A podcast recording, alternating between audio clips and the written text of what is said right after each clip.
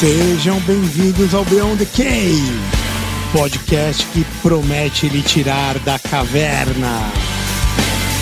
O podcast com o maior ROI da internet. Eu, Caio Fernandes, Regis Magal e Marco Antônio, chefe das Centúrias. Não acredito que vocês esqueceram de mim. Também comigo, Denão, o Obscuro. Investigando a vida como ela é. Bem-vindo ao mundo real. Bem-vindo ao Beyond the Cave. Boa tarde, bom dia, boa noite.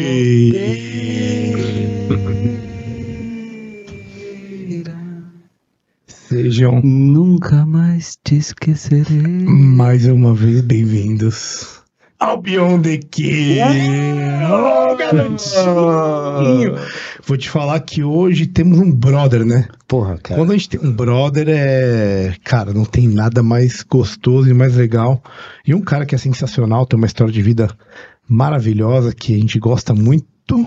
Mas antes de apresentá-lo, temos algumas obrigações, né, Alexandre Den Júlio, que está Nosso conosco querido. mais uma vez, meu velho. O que, que ele tem que fazer, meu velho? Prazer estar aqui com vocês de novo. E tem o Apoia-se, né? Apoia.se Barra BTC PDC. apoia.se barra Beyond. Beyond. YOLD. São 20 reais por mês. O que, que ganha? Uma camiseta. Mostra pros caras aí, vai. Ótima. Olha o merchandising aí, ó. Olha aí, olha essa daí de quem que é? Heráclito? Genial. Nossa, genial. Cami, ganha, ganha uma bela camiseta à escolha. Participa do nosso grupo aí, estamos aí com mais de 60 pessoas participando. Troca uma ideia, treta com a gente. Treta com a gente, muito que- esforço no design do, da camiseta. É bonito, né? É, cara, Bem feito, né, meu velho? É. Eu diria que é uma Cara, arte. foi minha, foi minha afinada avó que desenhou, cara. Você gostou? Lindo. Não, lindo. Que bom, que bom. Faz pergunta para os convidados. Então, por favor, faça parte do apoia.se barra Beyond.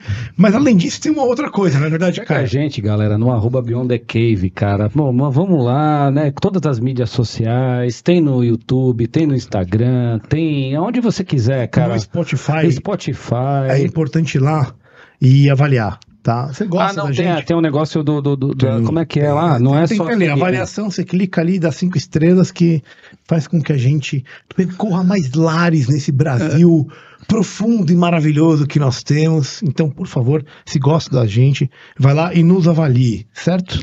Adorei o lirismo. Gostou? Amei. Foi bem feito? Lindo. Essa Maravilha. começou cantando, Ah. embalo.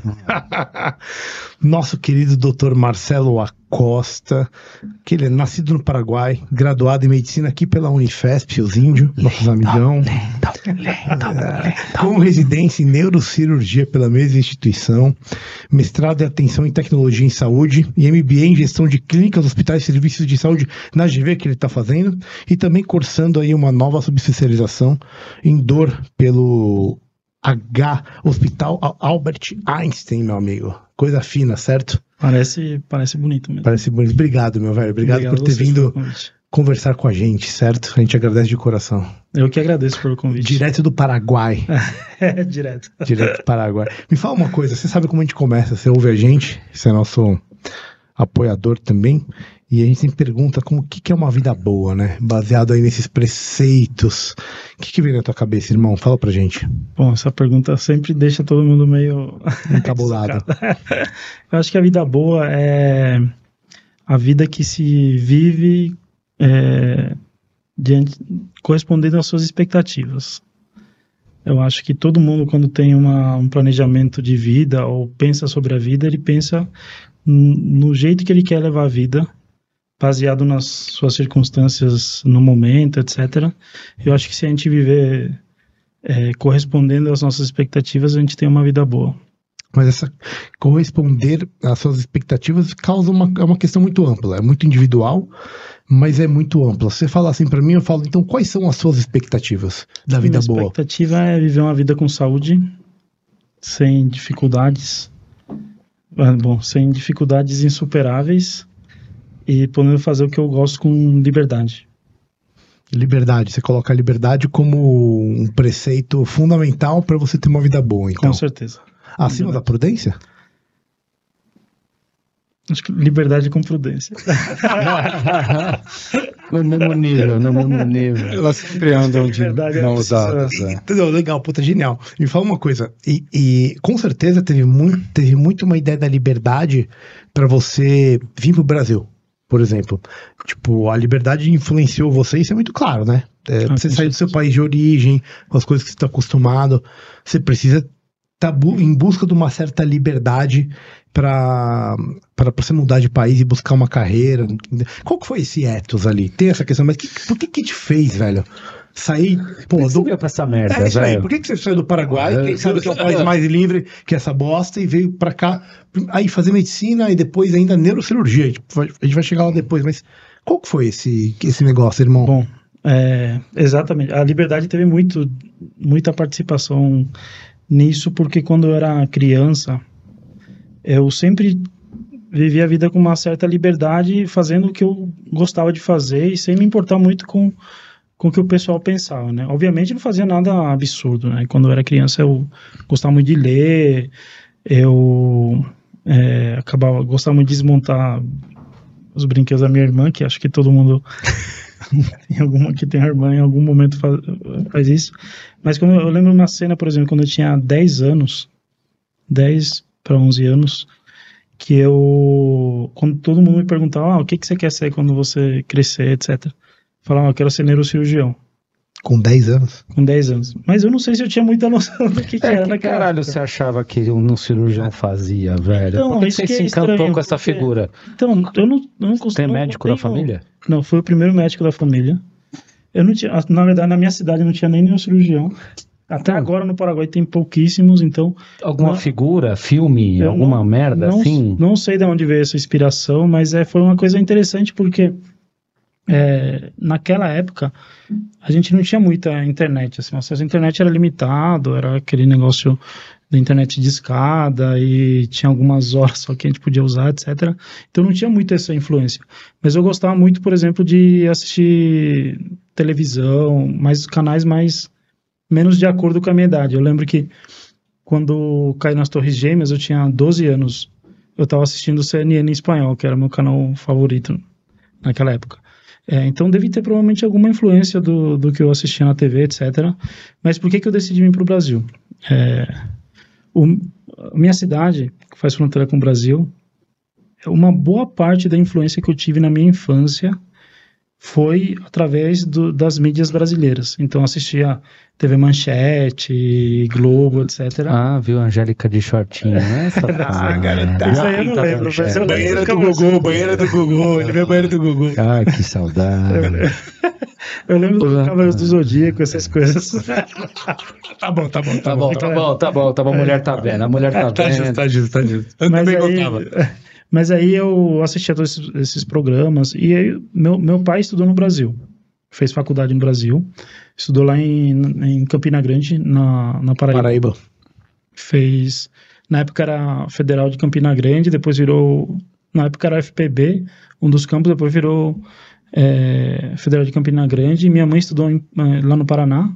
Então tinha esse. Então, esse de certa histórico. forma, não foi um choque tão grande, né? Não, Sim. até porque vivendo na fronteira, como é uma fronteira seca, o intercâmbio é, é muito sui generis, assim, a, a nossa cultura fronteiriça. É, todo o Paraguai fala alguma coisa de português, quem já foi para lá sabe que, que isso é muito corrente. Obviamente não é um português perfeito, mas no- cumprindo o papel da linguagem que é de comunicação, cumpre muito bem. E a influência cultural também é bastante forte. Então, eu tive esse desejo de vir para o Brasil porque, na- primeiro, na minha época tinha poucas faculdades de medicina no Paraguai. É, então, ou você saía do Paraguai, ou você tinha, tinha poucas alternativas. Pensei em, sei lá, estudar na Argentina uma época, mas é, o Brasil acabou me puxando mais pela identidade que eu tinha com, com a cultura brasileira. Isso é uma coisa que pouca gente entende, né? Porque, por exemplo, Mato Grosso do Sul, que é o estado que faz fronteira com, com o Paraguai, o Paraná também, tem muita influência paraguaia. Então, a colônia paraguaia em Campo Grande é grande. O tereré, que todo mundo toma Tipo chimarrão. é, que é um, um chimarrão gelado, que tem muito em Mato Grosso do Sul, Paraná, Mato Grosso, Centro-Oeste, etc. Ele é uma bebida paraguaia, né? Surgiu na época da Guerra do Chaco, assim, obviamente é um- uma história que contam, sur- mas é, é, a- é, é produto do Paraguai, tanto que a erva mate, o nome científico é Ilex paraguaiensis, né? Então, surgiu naquela época porque o pessoal não podia acender fogueiras à noite ou, para esquentar o, o- a água para não chamar a atenção do exército boliviano. Então eles começaram a consumir o chimarrão gelado. Então é, existe uma influência paraguaia nessas regiões do Brasil. Sim. E o, o contrário também é verdadeiro. Então, existe muita influência brasileira no Paraguai. Você viu com quantos anos? Eu vim com 18 anos. Você veio direto pra fazer a faculdade. Caralho, fazer se você já meteu direto uma das faculdades Mais mais, difíceis e mais concorridas do país, cara. Como é que foi a tua A, formação a- a prévia? faculdade foi, foi complicada. Você foi escrotizado, assim, de, tipo, de, de, de, De calor, de, de calor e Não, tal? Como assim, é que era? Eu, Como é que eu foi? recebia o, Normal. É normal, como qualquer calor, não era, não era especificamente porque eu era paraguaio. Tanto que meu apelido era só paraguaio, então Sim. Então, não mas, foi. obviamente, foi agressivo. não, E mas uma coisa- o, o que o Caio falou é uma coisa que me chama atenção mesmo, né? Porque a gente, pô, Unifesp, cara, é uma faculdade difícil de entrar, bem, bem difícil. é. e e que, como que foi tua formação lá? Assim, hoje em dia, Bom. que você compara com o que você vê no Brasil, qual que, qual que é o negócio, Eu, velho? eu acho assim, no Brasil existe, obviamente, você pegar os colégios de elite, assim como as faculdades, pegar as faculdades de elite, colégio de elite, existe uma diferença um, grande entre, entre um tipo de educação e outro. No Paraguai, assim, felizmente tive a oportunidade de estudar num colégio particular lá, mas não é porque é, todo mundo aqui que é do interior sabe que, que o colégio do interior é uma, é uma situação interessante, porque ele não é tão caro para pessoa que tem uma classe alta, é, para uma pessoa de classe baixa, classe média baixa, etc. E ele não é e ele é barato para a pessoa que tem que é de que é de classe alta. Só que isso é um fator muito positivo, porque você submete, você convive com pessoas de várias realidades, vários círculos sociais, etc. Então, na minha situação foi a mesma coisa. É, meu pai era é, de classe média, como, como a grande maioria das pessoas aqui no Brasil, também no Paraguai. E eu tive uma formação é, bem, bem completa, assim. A- a- Na época, a educação do Paraguai tinha acabado de passar por uma reforma educacional.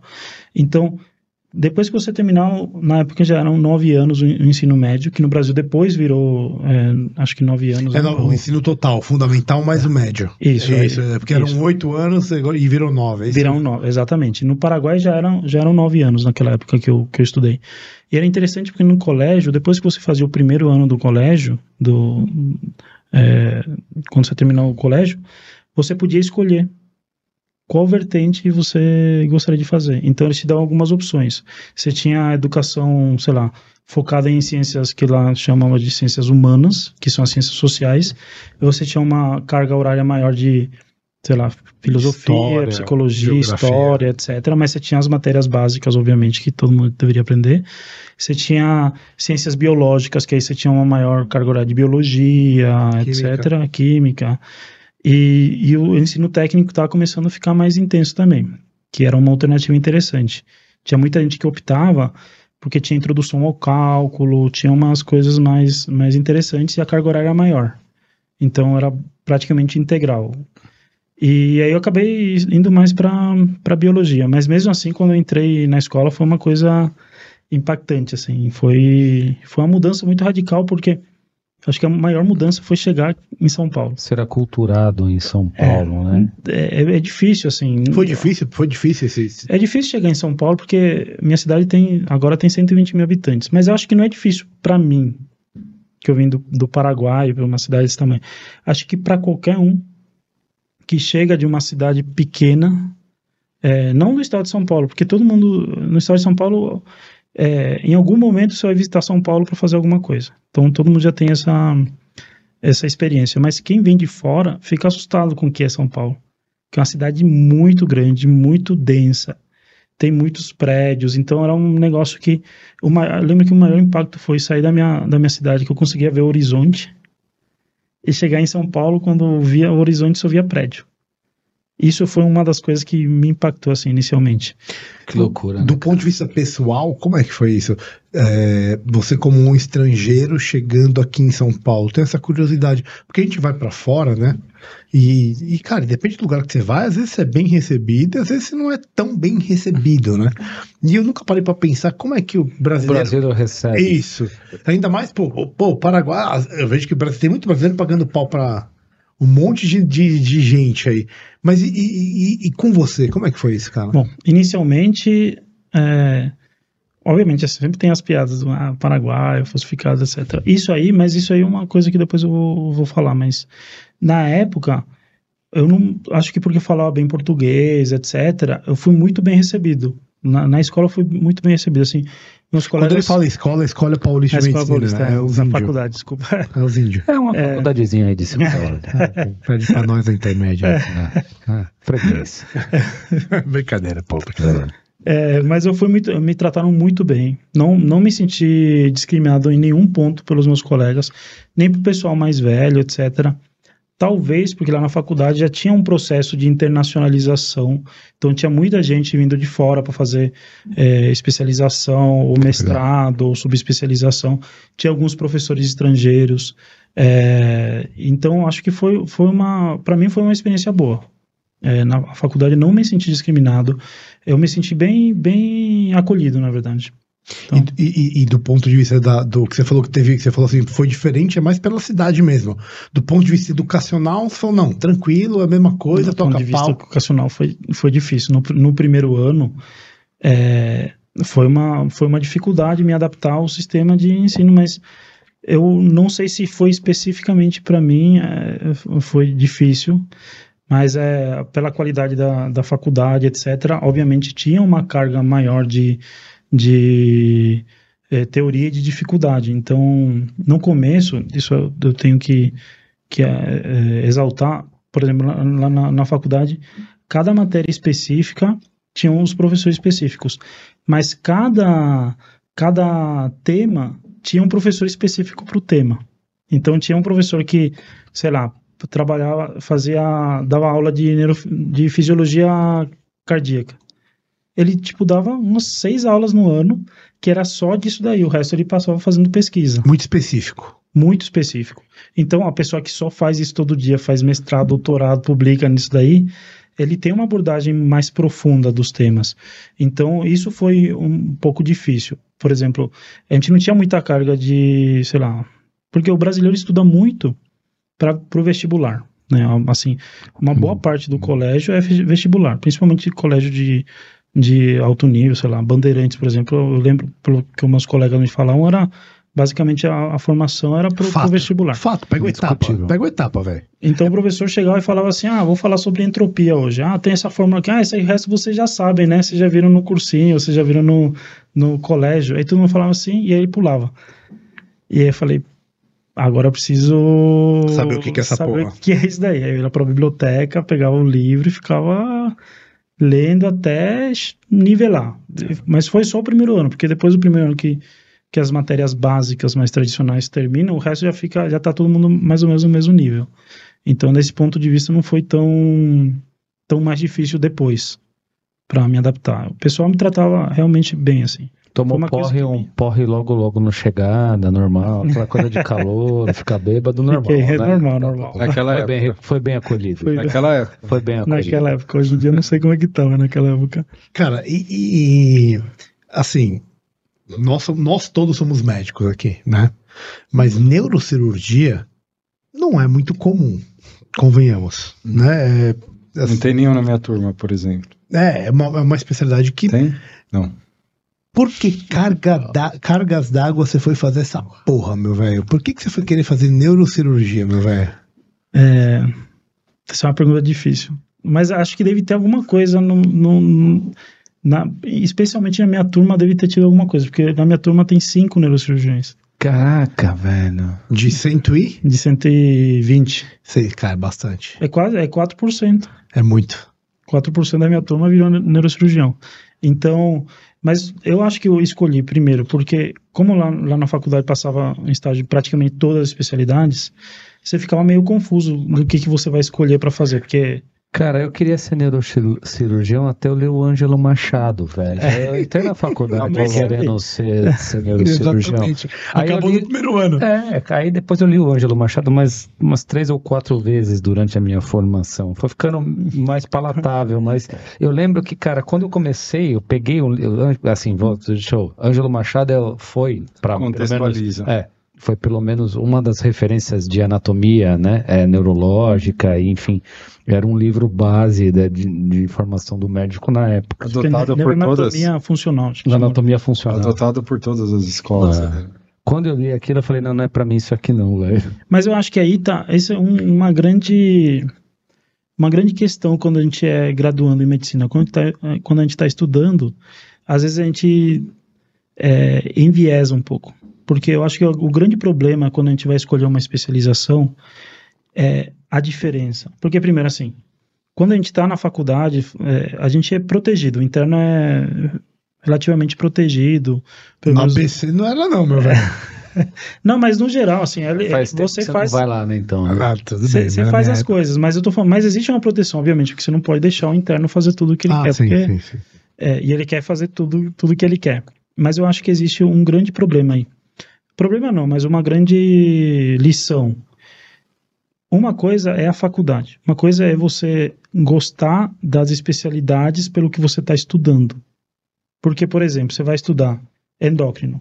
Você vai estudar endócrino, feedback, é, você fala, nossa, que legal, se o hormônio subir aqui, ele reduz a produção, vem do hipotálamo, etc, não sei o que.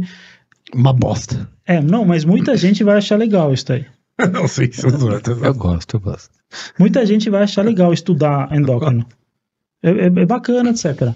Mas, mas eu acho que o problema é o seguinte: você ter a, a, a consciência diferencial, o que, que é legal de estudar, o que, que é legal de trabalhar e o que, que é legal de você se especializar.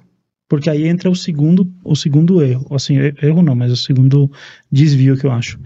Que o pessoal achar que a residência médica é o jeito que ela vai viver pro resto da vida. Isso é um grande, é, uma das grandes coisas que às vezes a gente não, não consegue entender. Então todo mundo falava assim, ah, você vai escolher medicina, pô, mas são cinco anos, é puxado, etc. Mas cinco anos é um, é um fragmento da sua vida. Então você tem muita vida além desses cinco anos. E às vezes é um investimento que você faz, porque é, a, a felicidade ela né, implica em algum grau de sacrifício. Então, às vezes, é, esse sacrifício que você faz te traz alguma, alguma é, felicidade depois. Então, você vê, tem vários trabalhos que mostram, por exemplo, que o, o neurocirurgião, ele é um, um trabalho americano, né? No Brasil a gente não tem muito, tipo, muito trabalho é, disso. Mas o americano, tem vários trabalhos americanos que mostram que o neurocirurgião é um especialista que está muito satisfeito com o seu trabalho Uhum. Muito satisfeito. Eu acho que isso é muito interessante. Então, eu escolhi neurocirurgia quando eu passei no estágio. E aí eu falei assim, putz, essa, essa especialidade é, é legal, é desafiante. E... Ou seja, você escolheu vivendo. ah, tinha aquela memória de infância que você já projetava, mas depois da vida de acadêmico foi quando você vivenciou o estágio, de na, fato. na verdade, essa, essa ideia do- da infância, eu lembrei depois. Depois eu já tinha terminado a neurocirurgia. Uhum, Tá conversando com a minha mãe, falando, ah, você lembra que você falava? E aí eu, me puxou essa memória. uhum. Mas eu escolhi mais porque eu acho pô, o cérebro é uma coisa muito legal, né? De, de, trabalhar. Eu achava impressionante que você conseguia abrir a cabeça, operar e fechar a cabeça e depois da cirurgia a pessoa acordar. Achei isso um negócio fascinante, assim, com um pouco E melhor, né? Com, alguma, com gu- algum benefício. É, com algum feito. benefício, exatamente. E aí, e aí eu falei, putz, eu quero fazer um negócio que me desafie. Eu acabei escolhendo neurocirurgia por isso. Eu achei bacana o que você falou a respeito de a pessoa ter a sobriedade de enxergar além da, da especialização, né? Eu- quando eu era interno, eu tive a, É numa difícil, né, vivência, cara? numa É vivência de ambulatório, uma conversa com um colega mais velho que me disse justamente isso. Te mostrou a piroca e você se apaixonou. Na verdade, Não, mas Eles não falaram que ele é urologista. não, na verdade eu queria que- fazer nefrologia, porque eu gostava das doenças renais e de todo aquele, aquela, né, ah, do que envolvia a ciência por, por trás daquilo, mas a, a rotina de ambulatório de atendimento, ela me maltratava demais. Eu precisava ter uma rotina diferente disso. Então, eu acho que essa visão é de quem já passou e quem pode falar. O que você tem que buscar é, é sua vida profissional como um todo, não a fase, o curto período que você está exposto à especialização. Isso passa, né? Mas é difícil, né, cara? É, ainda mais assim. Até porque você não tem como prever, é, você não normalmente o cara que te tá, tá te dando a aula, é, ele é difícil ele transmitir como é que é o mercado daquela atividade médica. Então isso. você tem um é, só opinião desinformada. Né, o cara que tá, tá na sua faculdade é um cara que tá bem inserido. É mais um profi- patos do que logos. É, exatamente, né? Então você tem que você decide baseado em sentimentos e informações muito imprecisas, né? E você é bombardeado por várias delas. Várias delas. Então, assim, você tem quantas especialidades tem- nós temos, né? Por quantos ciclos que a gente passa. E, cara, na hora ali que você vai, pra- não, vou pra cá, vou.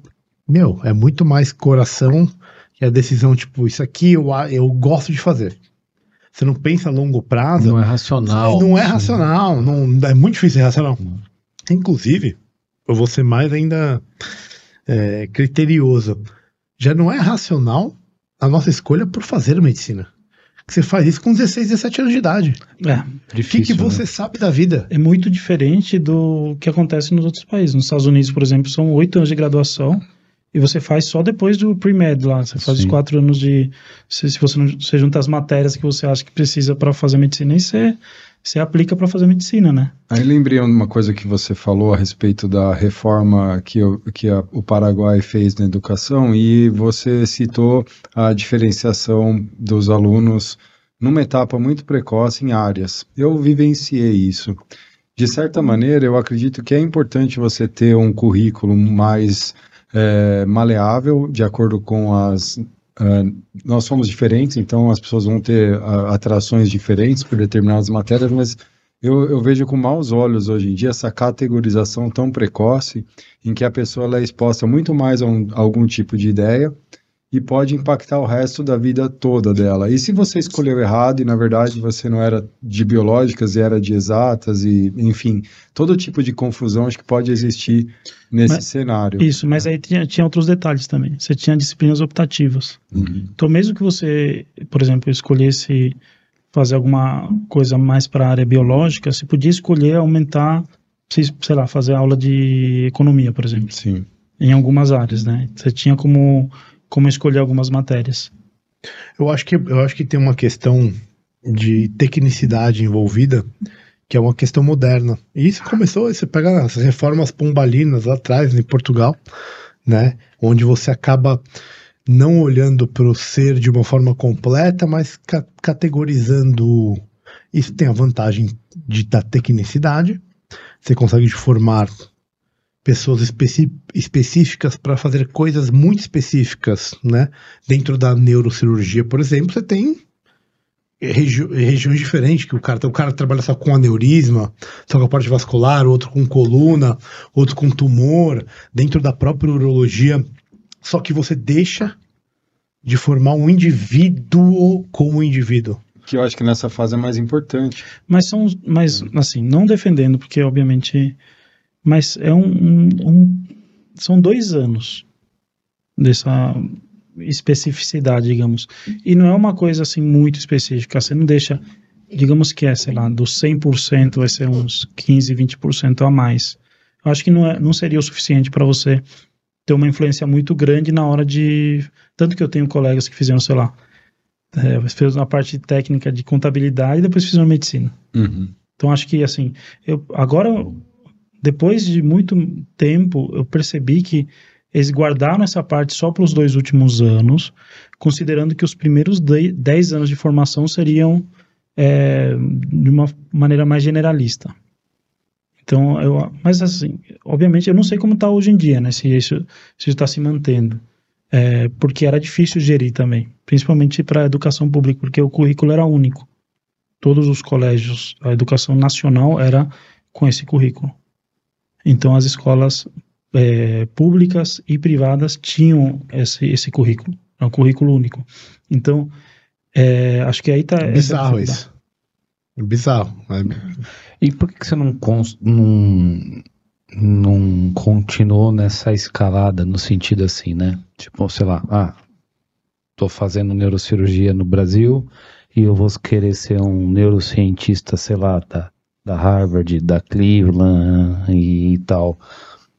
Por, é, por que, que você que se acomodou nesse, no nível de atividade profissional, né? É, e você fala, puta, aqui eu tô satisfeito. O que que, o que que te fez falar, puta, eu não quero continuar nessa busca de, de puta, cada vez mais perfeição, cada vez mais um negócio mais difícil e desafiador, porque acho que isso é muito comum do neurocirurgião, né? E você falou, não, aqui, isso aqui eu, eu achei o meu ponto de equilíbrio. Eu, eu acabei fazendo, na verdade. Depois que eu terminei a residência, eu terminei a residência e começou o Covid. Tipo, depois acho que de um, um ano, oito meses mais ou menos. Então, aí obviamente fechou tudo. Mas eu, quando, enquanto eu estava fazendo residência, eu fiz meu mestrado. Então eu acabei defendendo, por conta de tudo isso do Covid, etc., acabei defendendo um pouquinho depois o meu mestrado, mas já tinha terminado. E depois eu acabei fazendo mais um ano de fellowship em neurocirurgia vascular com o meu professor, o professor Feres, que é, um, é uma referência é, mundial de neurocirurgia vascular. É, e acabei, depois acabei entrando no mercado de trabalho, né? É, mas ainda não, é, eu ainda tenho esse desejo de fazer alguma alguma é, fazer sei lá um doutorado sanduíche por exemplo fazer um doutorado sanduíche para quem não sabe é um doutorado que você cumpre algumas matérias aqui e algumas matérias no exterior né é, então ainda tenho essa vontade de, de fazer De atividade enquanto pesquisador, médico assistencial, pesquisador. não eu quero isso É, é, é isso que você. Eu gosto, eu gosto de ser assistencial. Uhum. Eu gosto de paciente. Eu gosto de cuidar do paciente. Eu gosto do desfecho que eu vejo com o paciente. Eu, ve- eu gosto de. do- eu escolhi medicina por isso, né? A gente escolhe medicina porque a gente gosta de pessoas. Uhum. E quando eu era criança, assim, criança, adolescente, e fui escolher o que eu queria fazer, eu, na minha cabeça, sempre foi escolher alguma profissão que ajudasse as pessoas. E aí, nesse, ne- nesse momento, eu falei que era muito incrível você. Eu ainda falo para os meus pacientes. Eu me sinto muito feliz, muito eh, satisfeito, muito completo com a minha profissão, porque eu consigo fazer alguma coisa com, com o paciente, ajudar uma pessoa e ainda me remuneram para fazer isso daí. Então, eu me sinto muito satisfeito em, em poder cuidar do paciente. Cuidado que vão te, te acusar de esquerdista, hein, velho? Vamos, discutir se. Não, se- Já vai falar, não, Ele não tá feliz. dinheiro, Ele não quer ganhar dinheiro. ele Pelo tá contrário, ele tá falando- feliz com a remuneração. É isso aí. Vamos falar que se saúde é um bem ou um direito, que é uma coisa que o Regis gosta de falar. Não, jamais, jamais faria isso. Sei que você não é. Mas é o seguinte, é, falando do neurocirurgião, então, beleza, cai- caminhamos, escolhi essa formação, e aí você pega, você se vê no meio da pandemia, neurocirurgião é, no Brasil. Aí você vai entrar no mercado de trabalho. Pro cara que tá ouvindo a gente, um cara mais novo, que talvez tenha essa ideia maluca, mas tem essa ideia.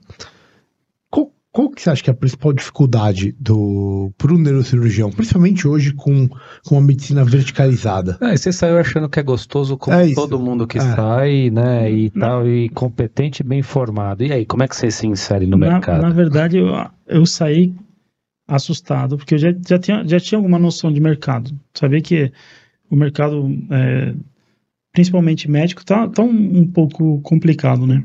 É muito diferente do que tinha antes. Só que hoje em dia a gente tem uma outra, uma outra é, situação que é muito positiva em comparação que, o que era antes. Porque antes você só tinha três tipos de. Você podia trabalhar só de três maneiras como médico. Ou você trabalhar para uma equipe, que é o que acontecia com praticamente 100% das, dos cirurgiões, ou clínicos em hospitais grandes aqui. Ou você se credenciava num convênio, ou você continuava a vida no serviço público. Só podia fazer essas três coisas. O, por que que isso existia? Tô falando de uns 20 anos atrás. Porque como é que o paci- como é que você captava o paciente? Como é que o paciente chegava até você?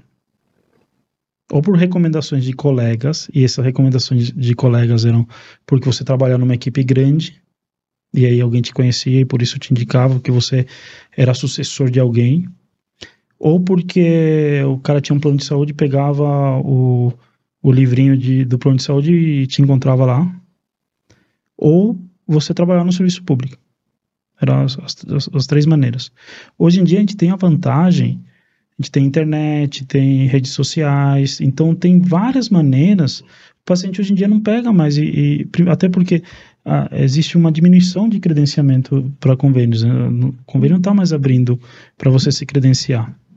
Então, o, o, paciente ele te encontra de outras maneiras. Usa a internet, usa. Você é um é, cara ativo na, na, nas redes, assim. Você usa essa estratégia é, eu, como, como, como business, assim, você. Eu, eu poderia é ser mais. Eu poderia ser mais estratégico, mas, mas a maioria do neurologista tá, tá lá no, no plano de saúde, meu velho. Tá verticalizado lá, tá tendo que operar. A maioria tá ali, velho, do neurocirurgião. Na verdade, existe uma condição mista, né? Assim, 100%. Pouquíssimas pessoas trabalham 100% para um convênio, por exemplo. Até porque é muito difícil você trabalhar 100%.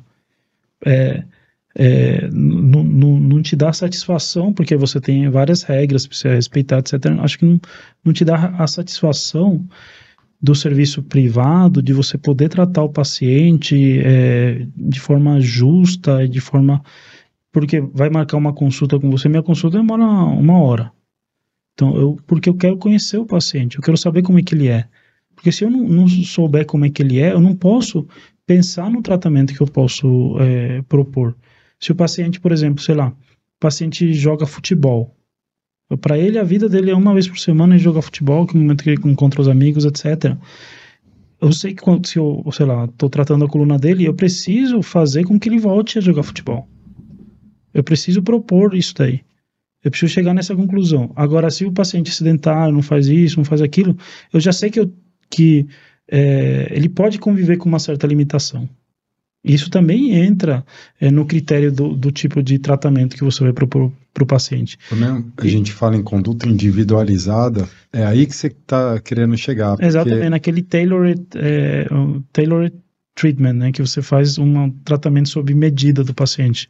Não ah. tem como propor esse tipo de tratamento se você não conhece os detalhes né, da vida, como ah, o conceito de saúde é, que a gente tem é, biopsicossocial, né? Então, é, são vários fatores que interferem naquele cotidiano do paciente e que se você sonegar essas informações, talvez você tome uma conduta diferente do que se você conhecesse Não, beleza, melhor. maravilha, mas quem que tem uma hora para conversar com cada paciente num, num, num, num, programa verticalizado de assistência à saúde, que é o que acontece com a maioria dos profissionais. Eu entendi. Disso eu sei, é ótimo. Tem Só que aí você está sujeito, porque se você não é conhece... Isso, eu quero saber o que acontece com, com a neurocirurgia. Mas Essa é, é a minha pergunta. Mas aí que está o, o negócio, Regis.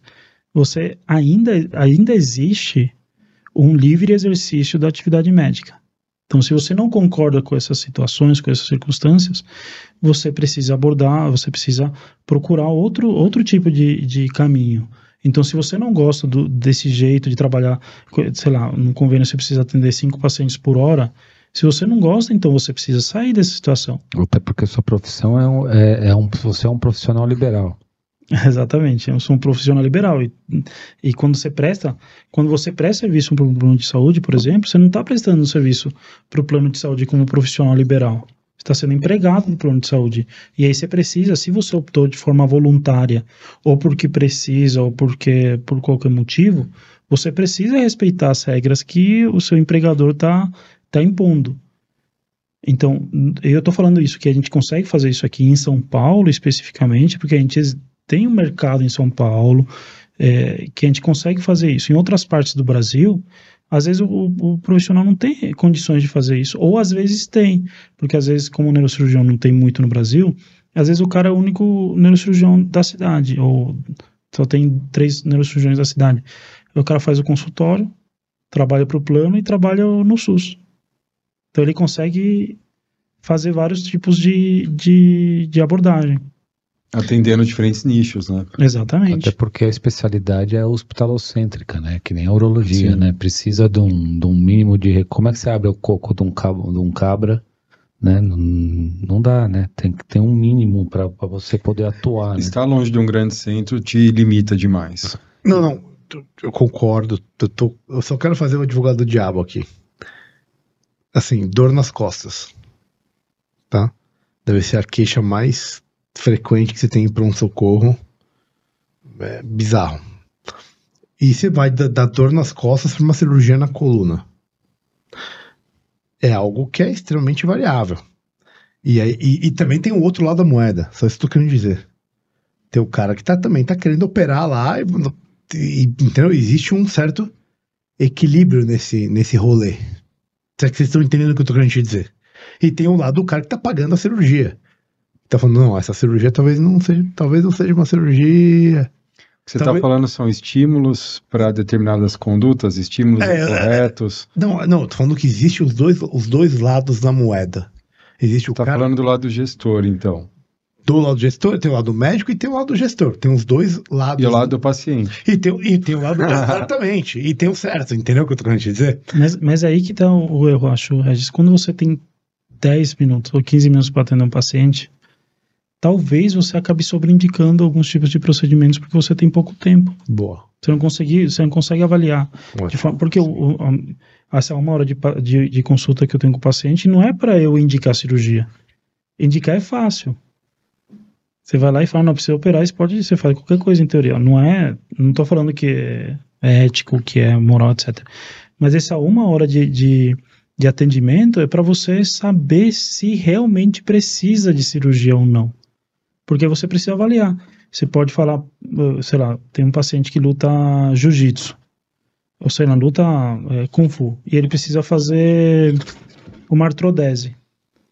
Se o, se o sofrimento dele não for o suficiente para ele fazer uma artrodese e perder um certo nível de flexibilidade, porque fez essa artrodese, que é um botar parafuso na coluna, para quem, quem não sabe, eu tenho que saber se isso vai afetar a vida. Às vezes o mais importante da vida dele é lutar com Gifu. Então eu procuro outras maneiras de tentar aliviar a dor dele, sem precisar partir para uma cirurgia grande, por exemplo. Então acho que é- acho que Ou o- seja, a conduta envolve muito mais do que aspectos meramente técnicos relacionados à doença, a sua classificação, etc. né? ainda mais quando você fala sobre dor. Uhum. Porque quando você fala sobre um tumor, você tem um, sei lá, um tumor grande no cérebro. Poucas vezes alguém vai, vai discutir a indicação se isso em algum momento levar um risco de vida do paciente. Então aí você não, não discute muito o que, que precisa ser feito. Você discute com o paciente, você tenta acolher o paciente, abordar vários pontos, etc. Deixar ele confortável com essa situação, que é difícil você deixar confortável um paciente e falar que tem um tumor no cérebro. Mas quando o paciente tem dor, você precisa necessariamente entender o contexto do paciente para poder determinar se esse procedimento que às vezes pode comprometer em algum nível é, a qualidade, não qualidade de vida não, mas algum nível de as atividades que ele faz que às vezes é mais importante do que a dor que ele está sentindo, porque a dor é muito individual, né? Mas eu acho que o que o Regis está querendo levantar aqui, fazendo o contraponto, né? Porque aqui a gente está no time médicos, né? Medicina do jeito que eu acredito que é a melhor do mundo. E isso não pode, pode não ser muitas vezes a realidade, não é muitas vezes a realidade. Então, qual que seria o escrutínio que você tem, né, para diminuir os conflitos de interesse e filtrar, né, dentro da sua prática, qual que seria a, a melhor maneira de, de trazer o benefício para o paciente, mas no cenário que ele se encaixa, que não é o do consultório privado, onde você tem esse tempo de sobra. Eu acho que é por aí a pergunta, né? Perfeito. É isso. É, eu acho que aí é um ponto bem complicado mesmo, porque você precisa primeiro entender qual que é a fonte de financiamento, que é o que o Regis tinha falado. É, então você acaba criando alguns critérios teóricos para você poder determinar se o paciente, é, se a cirurgia vai melhorar a, a vida do paciente ou não. E aí a gente acaba entrando em, em outras, em outras discussões, que é financiamento da saúde, essa ideia do, do bem ou do, Do direito à saúde. do direito à saúde, etc. E aí é muito complicado para o neurocirurgião, porque qualquer, qualquer tipo de procedimento envolve um alto custo. Então, isso aí, qualquer procedimento. UTI, internação. UTI, OPME, material, OPME. OPME, é, etc. Tudo isso envolve um alto custo. Então, aí acaba, acaba aí vai muito do, do próprio médico ter uma uma é, ponderar o alto custo se isso realmente vai trazer algum benefício e muitas vezes não vai trazer o benefício para o plano ou para a fonte é, que está financiando sei lá o plano ou, Uhum. ou o, o hospital etc tô falando no serviço público é, digamos que financeiramente nunca, nunca vai compensar para eles, porque é um procedimento muito caro. Mas aí a gente entra muito nessa discussão, se existe ou não existe o direito. Não, e eu acho que depende de como você vai avaliar se vai, vai, vai- se vai valer ou não, né? Que aí entra a- a- a- o value-based healthcare, né? Tipo, você começa a ver um monte de fatores que são posteriores que poderiam custar muito mais do que você fazer o procedimento em si. Talvez não seja medido da forma correta, né? E aí você acaba não fazendo porque você tem uma- um olhar que ele é unidimensional para coisa. E, e se você for calcular mesmo pro resto da vida como isso seria, vale mais a pena do que você ficar medicando esse Mas isso, cara. isso daí é um negócio muito interessante. Há uns quatro, uns três, quatro anos atrás saiu um, um, um artigo no Harvard Business Review, no HBR, mostrando a diferença entre, é, acho que era Walmart, alguma coisa assim, algum, alguma empresa grande nos Estados Unidos, ele fez, a fez um, um trabalho mostrando o quanto custava tratar um paciente, ou um deles, através de um plano de saúde, e quanto custava contratar um hospital de referência de alto nível para tratar é, doenças de coluna, que são doenças caras, por exemplo. Da coluna, você tá falando. É, da coluna em específico, que é um material é caro, etc. E altamente isso. prevalente. Exatamente, e é muito prevalente. É uma das causas mais prevalentes do mundo de, de perda de horas laborais. Isso aí Então, tem, vários De trabalhos idas ao pronto-socorro. também.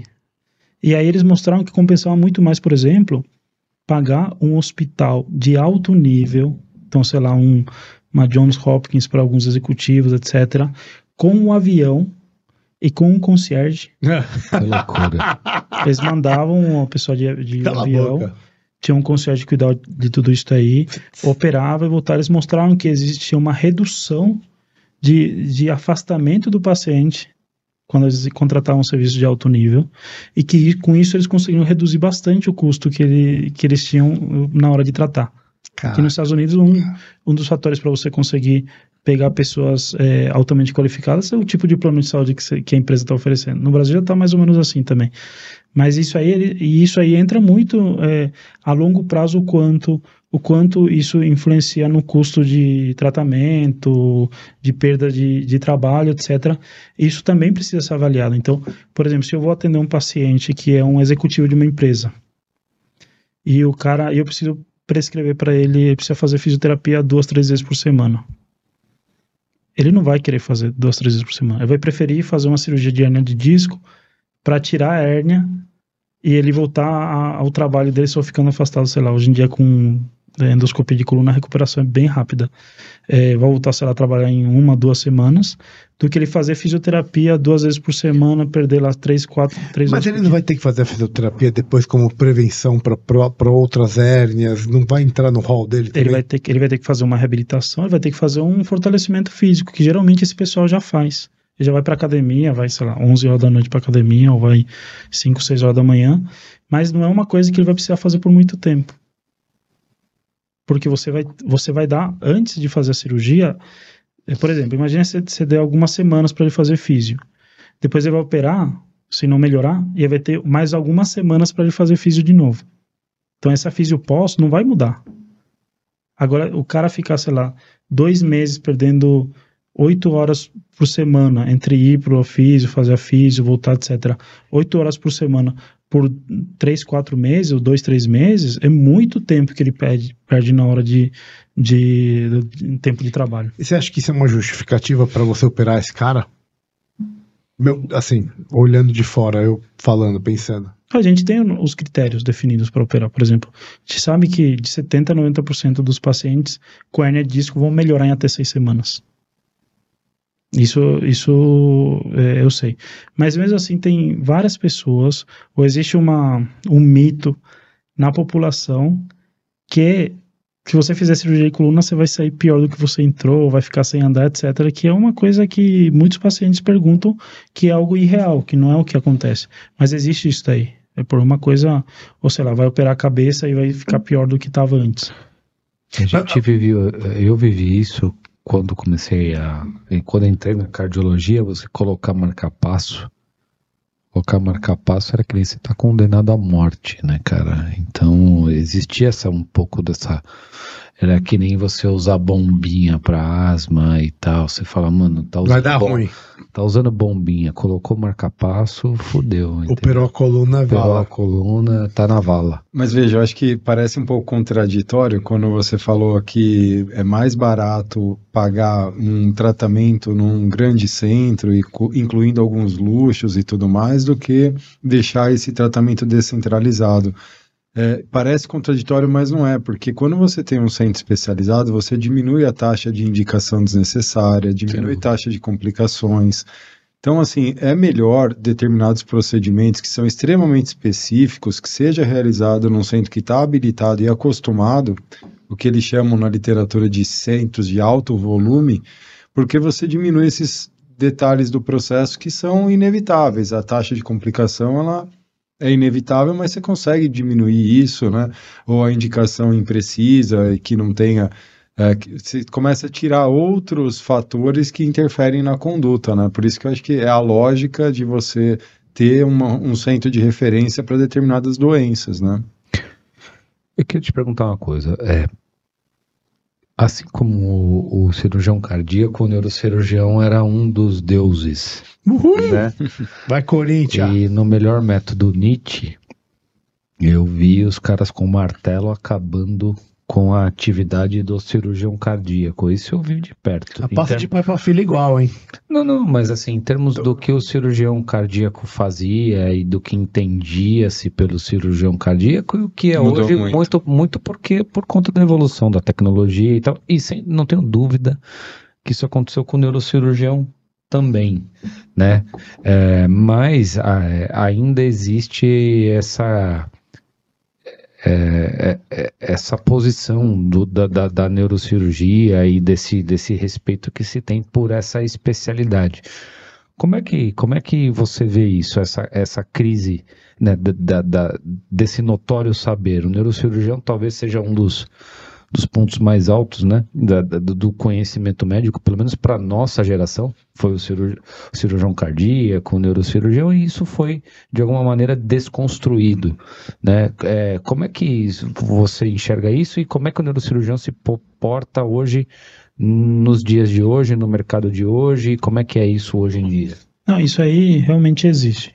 Existe e acho que vai acontecer com praticamente todas as áreas. Existe tanto uma substituição, substituição não, mas uma hum, invasão por outros especialistas, quanto é, uma invasão pela tecnologia em si, né? A tecnologia acaba mudando o tratamento de várias doenças. Isso é, é positivo, né? Porque a gente ganha outras alternativas. É, na, na neurocirurgia, a gente já vem passando por isso em algumas áreas, como, por exemplo, é, a neurocirurgia vascular, que a gente tem os tratamentos endovasculares, e tratamento de aneurisma que, sei lá, 20, 30 anos atrás era 100% cirúrgico, hoje em dia tá, tá se, se inverteu bastante, é muito mais endovascular é, do que cirúrgico em várias partes do mundo. Então, na França, por exemplo, é muito mais endovascular. É, em alguns países é, depende muito. É, obviamente, tem cada, cada um tem, uma, tem, tem a sua indicação. É, então, a neurocirurgia, ela é uma especialidade que ainda é, é vista é, na televisão e tudo isso aí como uma, uma especialidade é, diferente, como... Eu não, não enxergo dessa maneira, eu enxergo neurocirurgia é uma pessoa mais, mais uma especialidade, tem, tem a sua beleza, tem o seu, é, a sua área de atuação que é muito interessante, mas é, eu acho que isso é muito também dessa, dessa, de- dessa cultura popular, porque quem faz quem faz medicina muitas vezes não enxerga disso- desse jeito. Então, na área cirúrgica, por exemplo, o urologista é um, um- é um especialista muito bem visto dentro da área cirúrgica, etc. Existem essas pessoas que, que, que, que o pessoal tem alguma referência. Mas eu acho que, inevitavelmente, em algum momento, é, o médico ele vai virar como se fosse um, um engenheiro, um engenheiro médico.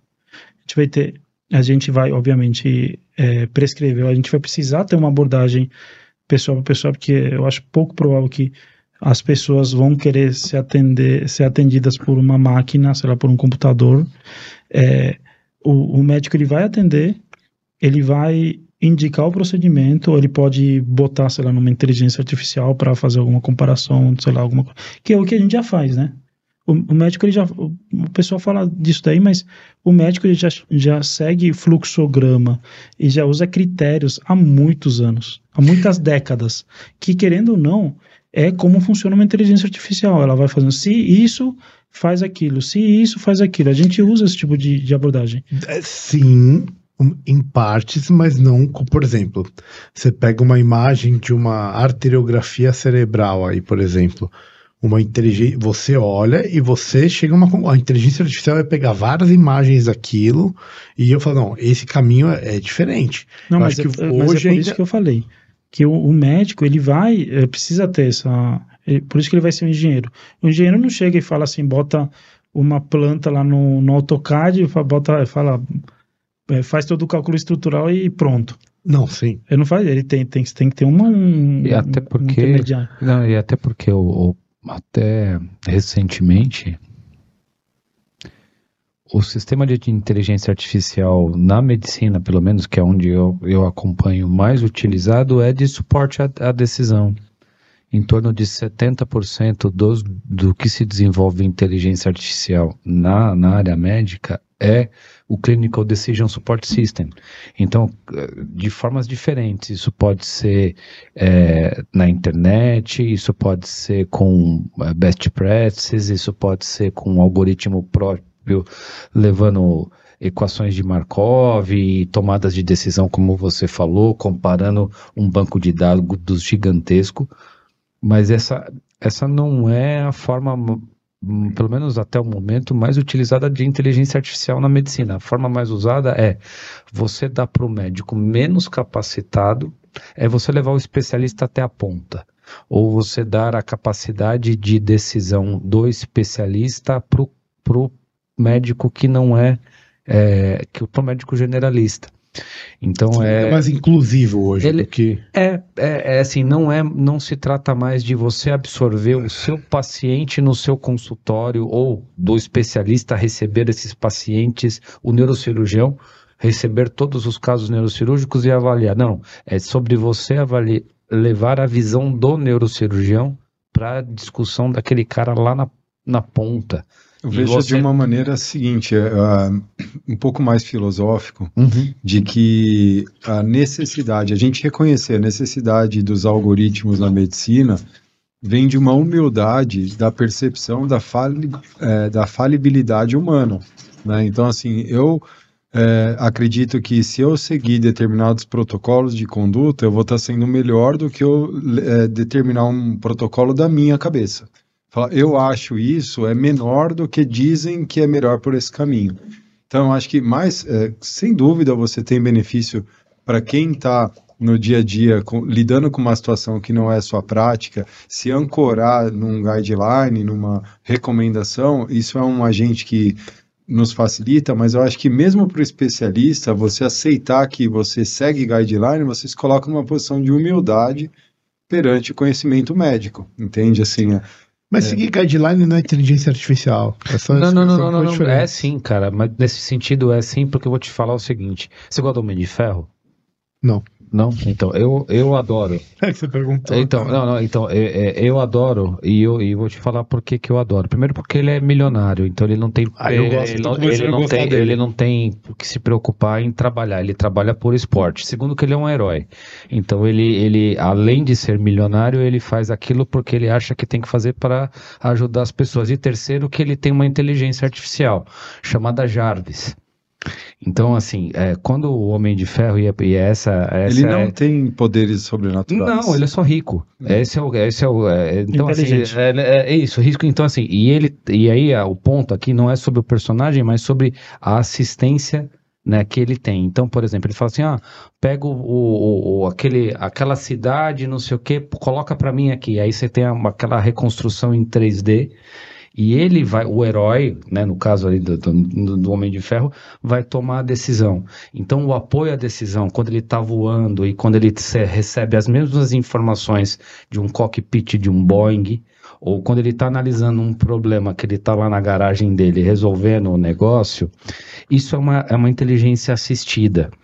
Então, isso é um pouco de como a- é, eu enxergo que, que a inteligência artificial pode apoiar a, a medicina. Então, assim, não é sobre substituir ou sobre o guideline, não, mas é sobre trazer todos os guidelines hum, à, disposição do, do médico para ele poder tomar a melhor decisão. Então, é, é, é, é sobre, é sobre é essa posição que a inteligência artificial é, caminha, pelo menos no momento, em relação à medicina. Né? Existe alguma, algum, algum caminho assim na neurocirurgia em si que é utilizado, por exemplo, no Einstein? Por exemplo, é, na neurocirurgia, a intervenção de. Existe mais, não é exatamente na neurocirurgia, mas é mais na parte da radiologia, com, com ênfase em neurocirurgia. Que o pessoal lá da, da, do FID, né, eles implementaram uma, aí é uma inteligência artificial nos hospitais da rede pública, que ele, toda a tomografia com diagnóstico de hematoma intracerebral passava por uma, um, um crivo lá que fazia análise e considerava qual hematoma era mais grave e colocava em primeiro lugar na lista para o radiologista laudar. Que, se não me engano, era.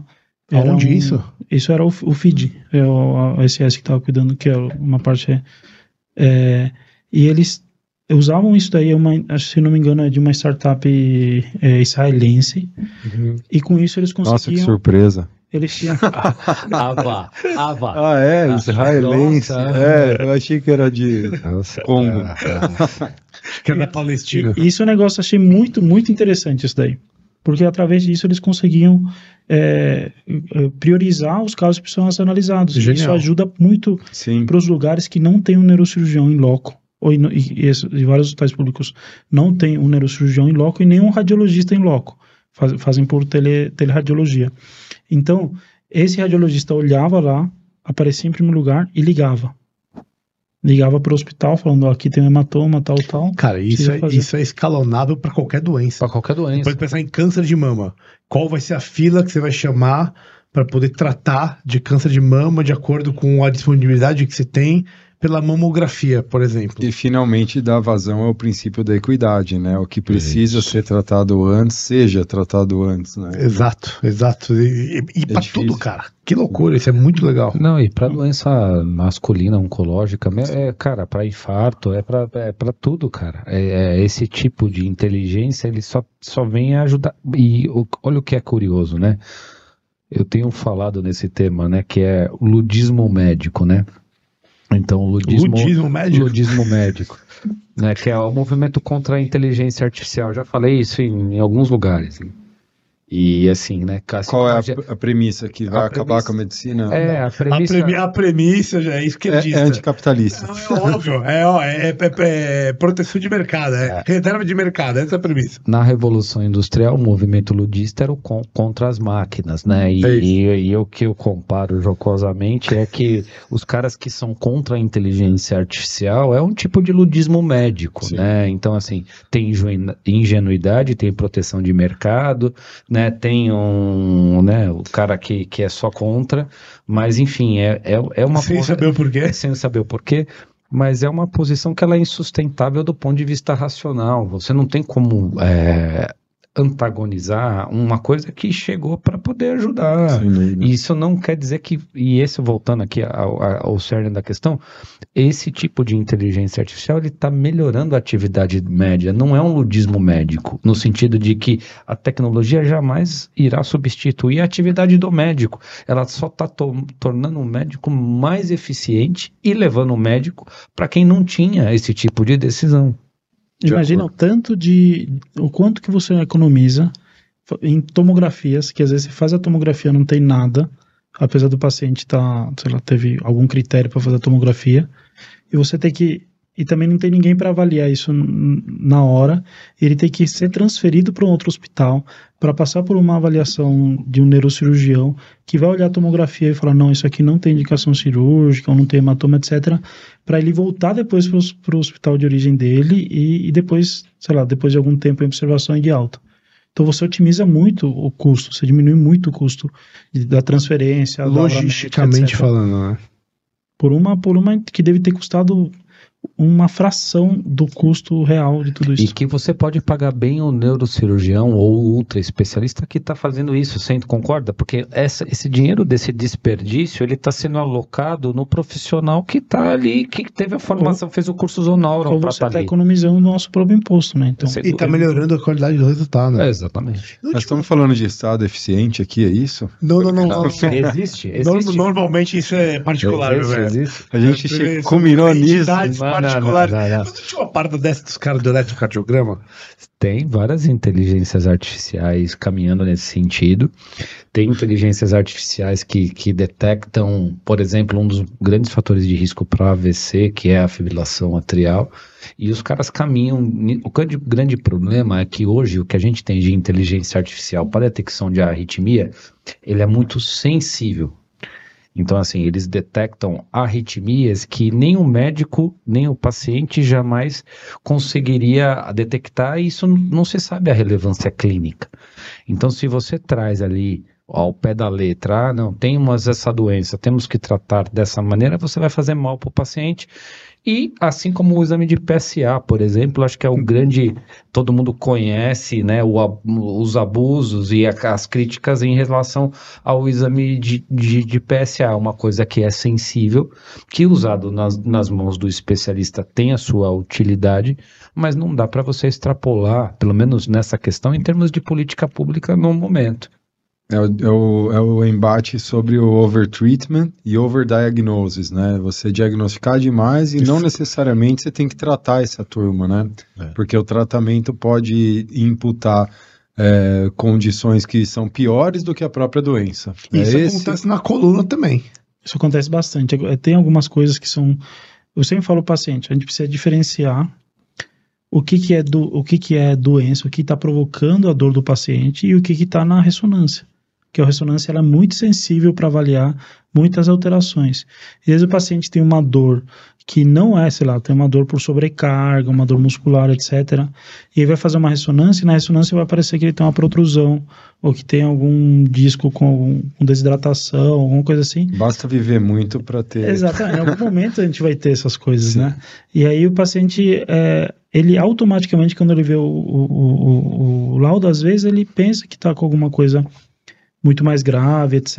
Isso pode acontecer, mas aí acho que cabe ao médico é, que está avaliando deixar isso para o paciente muito bem esclarecido, o que que, o que que são as alterações que a gente pode encontrar na ressonância e o que que é a doença do paciente. Isso, e, e esse é o grande detalhe, por exemplo, que não vai, que muitas vezes não vai ser, a gente não vai conseguir é, a inteligência é, substituir com inteligência artificial, porque o paciente já vai procurar em algum momento as informações, ele vai ver e vai falar assim, ah, mas eu acho que eu É a tenho isso brecha pro oportunista, né, meu velho? Isso aí é a entrada do picareta. Aí o demônio entra e dá risada. É, ainda mais na coluna. O- Tem uma pergunta aqui de um, de um amigo nosso, Sérgio Tadeiro, falou assim, ó. É verdade o jargão brain is funny, spine is money? Qual que é? Fala pra nós, É é verdade isso aí? O Sérgio só fala isso porque ele e faz, e faz crânio. Coitado, ele tá falando de diversão. mas- É, ele falou isso aí só, só pra. eu, eu não posso falar, mas é.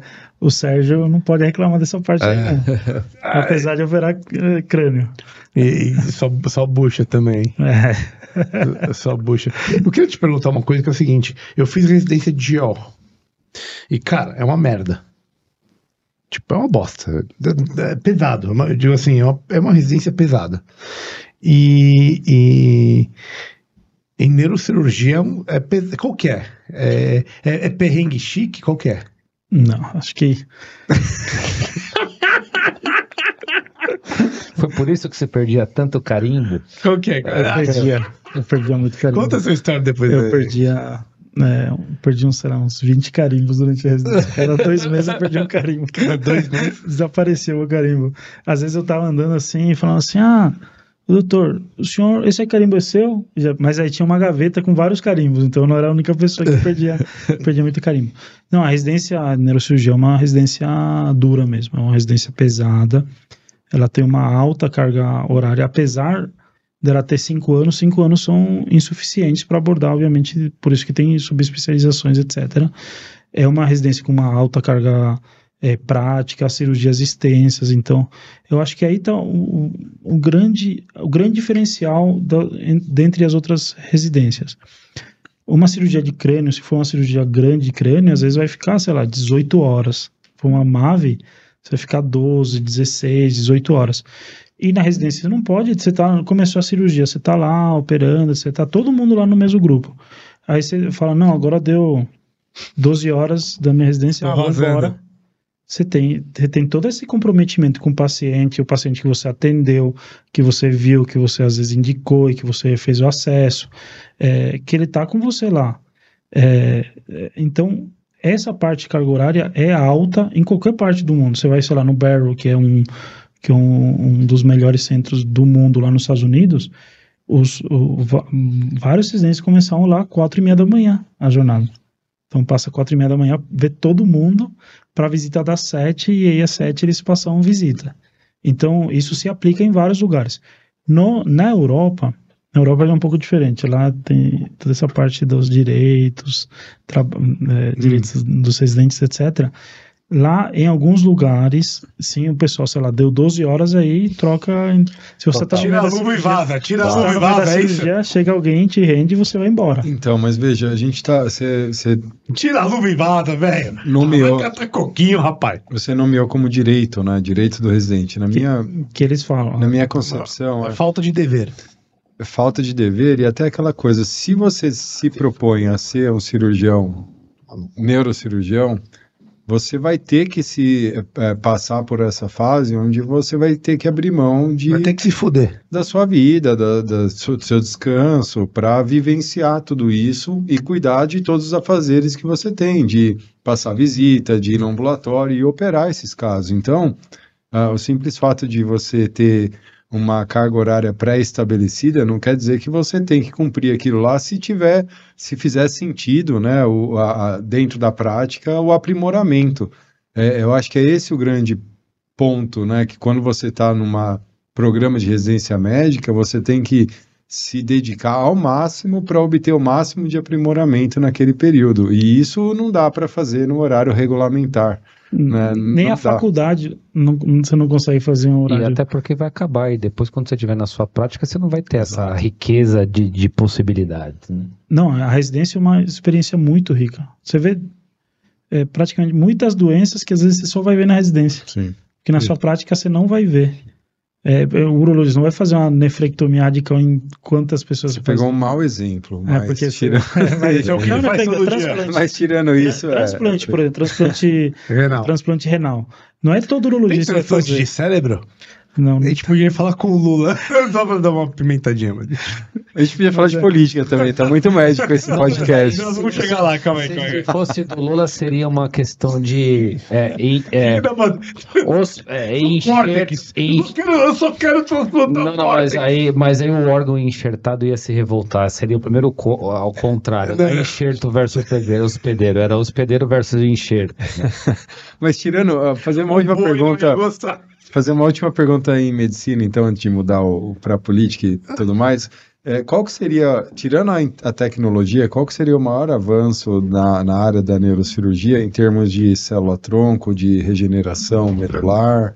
Qual que é a sua visão, assim, para médio prazo, cinco anos? Você acha que vai ter, é, principalmente nisso, eu acho que célula-tronco e regeneração de medula? Sim, sim.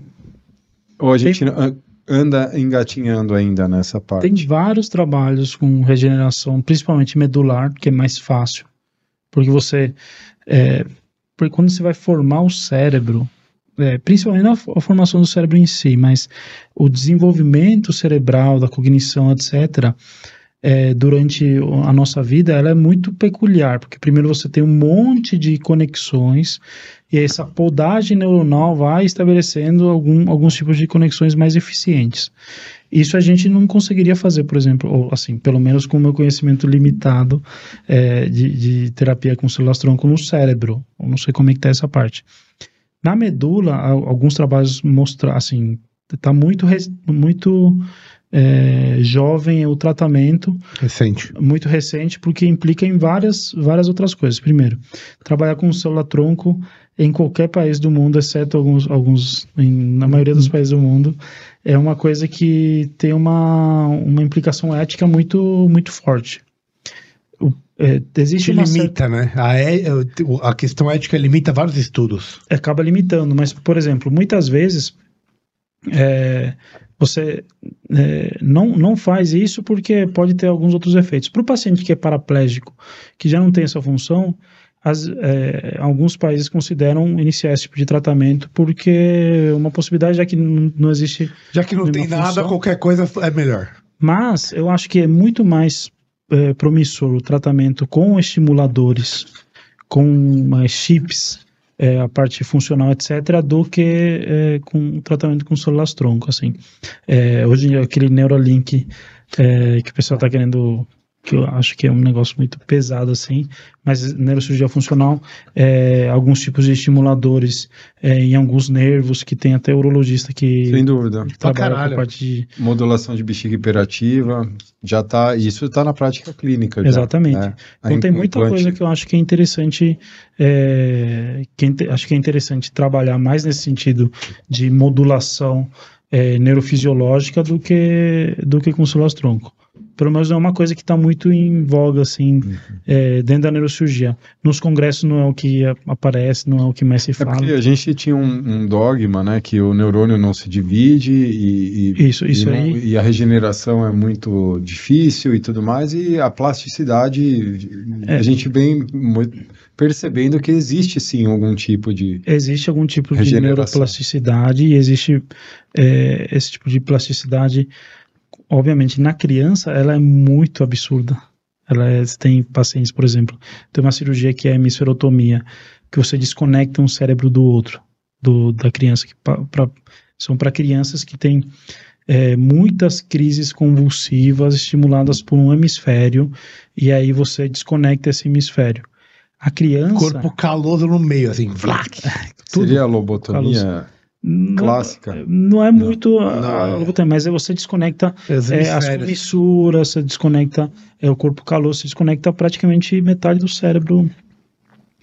E a criança se recupera muito bem. Uhum. Então você vê assim, primeiro fica. Depois, quando você vê nos retornos, ela tá andando, fica com déficit na mão, que é o mais comum que acontece.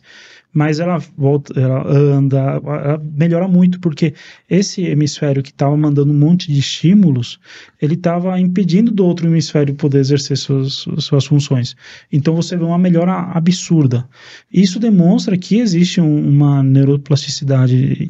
E hoje em dia, nosso conceito, antes era, operou, sei lá, é, o neurônio não, nunca mais vai se recuperar. Isso, em parte, era verdade e, em parte, não é verdade. A gente tem uma, uma certa neuroplasticidade, mas aí depende muito de outros fatores. É, E aqueles bypass, de, já que a gente está nesse assunto de fronteira, esses, esses, essa, o cara que tem lesão medular, e aí te- eu vi recente isso aí, o cara tem um implante lá e o cara pelo computador programa e consegue passar o estímulo nervoso e fazer um bypass, e o cara que é, sei lá, paraplégico, ele consegue programar aquilo ali no computador, ele fica de pé e ele consegue programar pelo menos uma marcha, né? Acho- Como é que como é que é isso Eu- aí, eu que cara? isso Você acompanha entra- isso ou não? Não, isso também é bem recente, assim, eu acho que é bem experimental, mas acho que isso é muito parecido, é, querendo ou não, é, o cérebro, ele, ele emite informações elétricas, e essas informações elétricas conseguem ser é, Codificado. codificados, tanto que existem alguns tipos de chips que o pessoal coloca, que consegue, você consegue verbalizar, consegue falar é, no computador através de algumas percepções que, que, que o paciente tem. É, eu acho que vai muito nessa, nessa parte. Você, o estímulo elétrico em si, é, ele consegue estimular um grupo muscular, consegue estimular é, uma, uma região específica.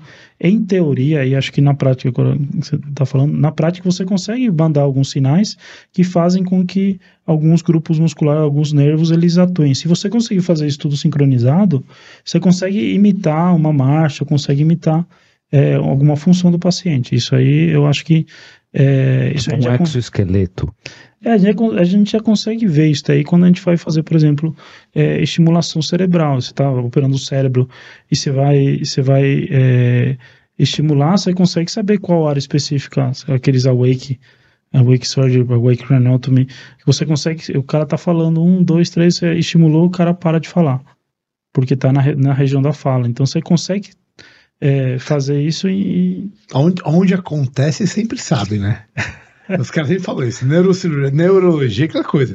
Você diagnostica a perfeição, um milímetro quadrado o que acontece. Agora, pra tratar, meu velho, aí são outros 500, meu amigo. Então, é legal, a gente falou bastante de. Eu quero falar de outro bypass. O bypass de Pedro Juan Cavaleiro. brincadeira, brincadeira. Eu queria falar um pouco da política do ponto de vista paraguaio, já que não é uma coisa que as pessoas estão acostumadas. E, e eu fui dar uma olhada, não que eu conheça a fundo, você vai poder falar pra gente, mas do ponto de vista é, político, o Paraguai está muito mais ligado a uma ideia conservadora, uma ideia liberal, vai, eu diria, o espectro da direita, a gente não gosta muito desse, desse termo, que é, né, mas está ligado mais para esse lado conservador liberal, né, desde já são mais de 80 anos com basicamente o mesmo partido que são os colorados lá, né, é, tocando a vida política paraguaia. Como que é isso? Comparativamente com o que a gente tem aqui. É tipo o PSDB em São Paulo, não? Fudeu, cara, ele não volta, ele não volta mais, ele não passa mais que Pedro Juan. Não, é, é diferente. que- É diferente. Como é que acontece? O Paraguai, ele, é, até, sei lá, 15, 20 anos atrás, era um regime praticamente 100% é, é, bi- biparti, Bipartidário. bipartidário. Praticamente 100% bipartidário. A gen- ainda é quase 100%, mas existem partidos menores. Tipo, colorados e os blancos. Eram colorados e liberais. Liberais. Sim. Tá. Que é, um é um vermelho, que é os colorados, e os liberais são azuis. Tá, Então- é, meu, é tipo América mesmo. É, Mas E aí? invertido. É invertido. O Colorado que é o conservador. Na verdade. Mas, mas é Aí igual o tá o vermelho detalhe. da América. E os liberais na América são os azuis, são os democratas. É, Ah, esse Estados é Unidos da América. É, a, a- a América que importa. brincadeira, brincadeira, eu amo o Brasil. A América é de Eu verdade. amo o Brasil, eu amo o Brasil. A piadinha, a piadinha, não me cancele. Mas no, no Paraguai funciona assim. É, Confederado. a, a- a democracia paraguaia ela é bem antiga. Ela, ela, assim, o voto universal, que na época era universal, mas na verdade era para. O microfone tá bom? Tá Super. ótimo. Tá, É, na verdade, na época era uma, um voto universal, só que era só para homens, as mulheres não votavam, mas era assim que na época eles consideraram universal. É, mas é, isso começou em 1870, Uhum. então pós-guerra. Então é uma democracia muito antiga.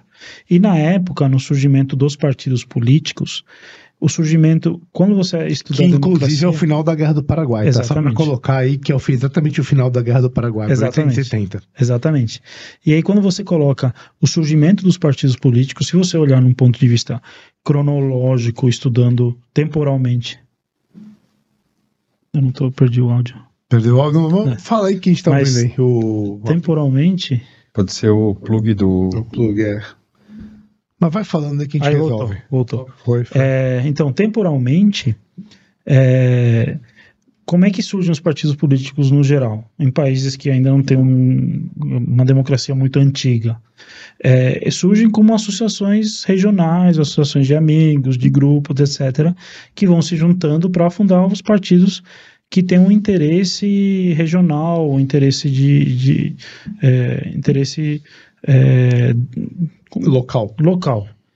Depois, isso, evolutivamente, os partidos vão se consolidando através de discussão interna, movimentos, etc., é, com um aspecto ideológico, que depois isso aí é uma progressão do, do, do partido. No Paraguai, essa parte ideológica começou muito tarde. Então, até começo do, do, do século XXI, até 2000 e pouco, não existia discussão de direita e esquerda no Paraguai.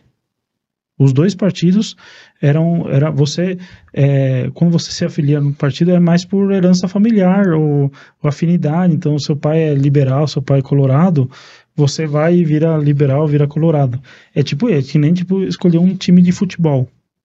Não é escolher uma ideologia que você se caracteriza. Nenhuma pauta política em si, como uma agenda de, de, de realizações, e não era sobre isso a sua. Não. Não era isso que pautava o seu posicionamento político. Não, tanto que nesses dois partidos existem vários movimentos dentro do partido. Existem vários movimentos. E dentro, e em alguns casos, muitos anos atrás, ou agora não, não muito, mas é, acontecia de um dos movimentos do, de um, um partido votar com outro partido, por exemplo. Então, sei lá, um movimento de um cara lá. É, existia muito a figura de caudilho no Paraguai. Então, tinha os caudilhos, que são as referências do partido, etc. Então, o pessoal ia muito para isso. Só que é, tem um trabalho que, que o pessoal fez é, comparando é, os, os, as ideologias dentro desses dois partidos, e eles mostraram que tanto o liberal quanto o colorado tem uma maior é, inclinação a, a ser de direita, direita barra centro-direita, que eles agruparam nesse grupo. E aí, a esquerda barra centro-esquerda, eles eram uma minoria nos dois partidos. Apesar do Colorado ter é, mais é, conservadores, mais de direita barra centro-direita dentro é, do seu próprio grupo. Mas mesmo assim, como não existia uma discussão é, é, é, ideológica muito intensa, muitas das pessoas do, dos próprios é, sei lá, legisladores, etc., eles não conseguiam definir exatamente o que, que eram é, pautas é, conservadoras de pautas é, de esquerda. Para nós brasileiro, brasileiros é até difícil imaginar uma coisa dessa, mas conta para mim como é que era, a, como é que é a atividade sindical no, no, no, no Paraguai, porque isso é uma a atividade sindical talvez seja uma das maiores influências, felizmente menor nos últimos anos, mas que pautou, né? E o nosso presidente hoje é, tem essa, essa origem de atividade política sindical. E até onde eu sei, isso não, não é uma tradição em, no Paraguai. Isso é uma, isso é uma coisa que é, é muito é comum do Brasil, né? A gente, da nossa história. Como é que, como é, que é a atividade sindical no Paraguai? No Paraguai, a, a, os sindicatos não são tão fortes. Existem, na verdade, acho que um, eh, um ou dois é, sindicatos. Um ou dois? Um, um, ou dois sindicatos fortes. Um ou dois milhões. Por rua? Um por rua no Paraguai? Não, não, tem tanto, não tem tantos sindicatos assim no Paraguai. Um ou dois? Acho que é os dois sindicatos. Por certo. Não, porque não. puta que pariu, sério? Não, os dois sindicatos mais fortes no Paraguai são os sindicatos dos trabalhadores de educação, que é basicamente é mais a parte pública mesmo. Então eles se organizam mais para para é, ter uma, sei lá, discutir salários é, é, públicos, etc. E a dos trabalhadores em saúde. Mas é, os sindicatos eles não pautam é, qual que tem que ser o, o que, que o pessoal vai fazer. O pessoal quando os, os é, profissionais dessas, dessas áreas, eles vão se organizar de forma espontânea. Não é só o sindicato ou só o sindicalista que. Tanto que eu lembro uma cena, quando eu era criança, que eu perguntei para o meu pai o que, que era um sindicato. E qual que foi? E qual foi a resposta? Não, ele me falou que era um, um grupo de funcionários, etc. Mas eu era muito criança para entender é. realmente todo o contexto. Mas por quê? Porque a gente não vê muita atuação. De, existem essas atuações, são pessoas que estão lá, que se manifestam, mas não é uma coisa mas tem muito atividade forte. política propriamente? Atividade lobby, política, lobby. Não, não, não tem uma ati- atividade. Veja, não é ser contra sindicato, né? Porque eu acho que é, se você se coloca contra de maneira né, preemptória, Bom isso ponto. coloca que você não quer que as pessoas tenham o direito de simplesmente trazer à tona um problema da categoria ali, que ele está vivenciando e tudo mais. Eu acho que esse direito de se reunir e, de. é, ele deve Maravilha. ser salutar, né? deve ser é, exacerbado. Mas o que acontece é que o sindicalismo é uma forma de atuação do coletivismo, né? de, de, de ter, de, de é, exercer uma influência sobre determinado setor e obter ganhos políticos dessa maneira. E é assim que a gente vê Sem No produzir Brasil- nada para a cadeia de valor daquilo que ele está querendo atuar. Que normalmente Exatamente. foge o trabalhador que tá na- no final. E qual que é o grande problema? É ser obrigatório, né? Então, assim, eu acredito que tem poucos sindicatos no Paraguai porque é uma coisa espontânea. É, esse é, esse é- Aqui não, é uma coisa que ah, o estímulo é abra um sindicato que no dia seguinte você vai ter uma renda. Eu, eu acho que no Paraguai tem uma ideia meritocrática Mais um desenvolvida. mais não- desenvolvida do que a gente tem aqui. É, no Paraguai é, é muito interessante porque a gente não pensa nessas coisas. Você não pensa em ter um sindicato, você não pensa nesse tipo de pauta. Você só vai fazendo as coisas pensando em que exis- existiria pouca interferência de, de fatores eh, externos na- no seu trabalho. Então, é, naturalmente, você vai, você vai fazendo. Você sabe que se a, su- a sua carga tributária é baixa, então o Paraguai aprovou faz pouco Hum. tempo o imposto de renda. Só que o imposto de renda, para evitar bitributação, é só o que você poupou. Então, você, você ganhou, sei lá, um milhão de reais no ano. E você conseguiu demonstrar Como que você neurocirurgião, gastou... você quer dizer, né? Não, eu tô falando como Não, não, não, não. Não, Esse- você foi um cardiologista, um urologista. Urologista. Esse- Já nem fudei, tá certo, é verdade. Você tá certinho mesmo, é isso Mas mesmo. aqui o Regis é mais empresário do que hoje em É, então é, ele é. consegue... Mais milhões. É, muito mais. Aí, esse, você ganhou um milhão de reais no ano. E se você conseguir demonstrar, por meio de nota fiscal, que você gastou esse um milhão, você não paga o imposto em cima disso. Porque você já está pagando, como é, você tem imposto de valor agregado, você já, em toda essa. Esse, um, um Você milhão não que me você tributa, é gastou, o que você tá falando. porque você gastou um milhão, para que, que você vai é, pagar o imposto gerou- que você Você gastou? gerou e você gastou. Não é porque você gerou que tem uma, Não, uma e- taxa e a- em cima do que você gerou. E a bitributação aqui é em cima, o cara paga duas vezes a mesma coisa. Isso. Aqui é pior ainda. E paga na hora de consumir o serviço também, do outro lado. Também, é, é tributação. Tributação, literalmente. Literalmente. Não, é, é, é, é imposto. É o que se fala em imposto em cascata. Né? Então, assim, para pagar o imposto, eu tenho que tributar o dinheiro que eu vou pagar o imposto. É isso. né? Então, assim, é uma pagação de imposto. E nesse contexto, você acredita que o Paraguai é o país mais livre da América do Sul, em termos eh, econômicos, dizendo. É, bom, eu, como eu não conheço Boa, todo- mas boa to- pergunta. toda, Boa a- pergunta. toda América, pergunta.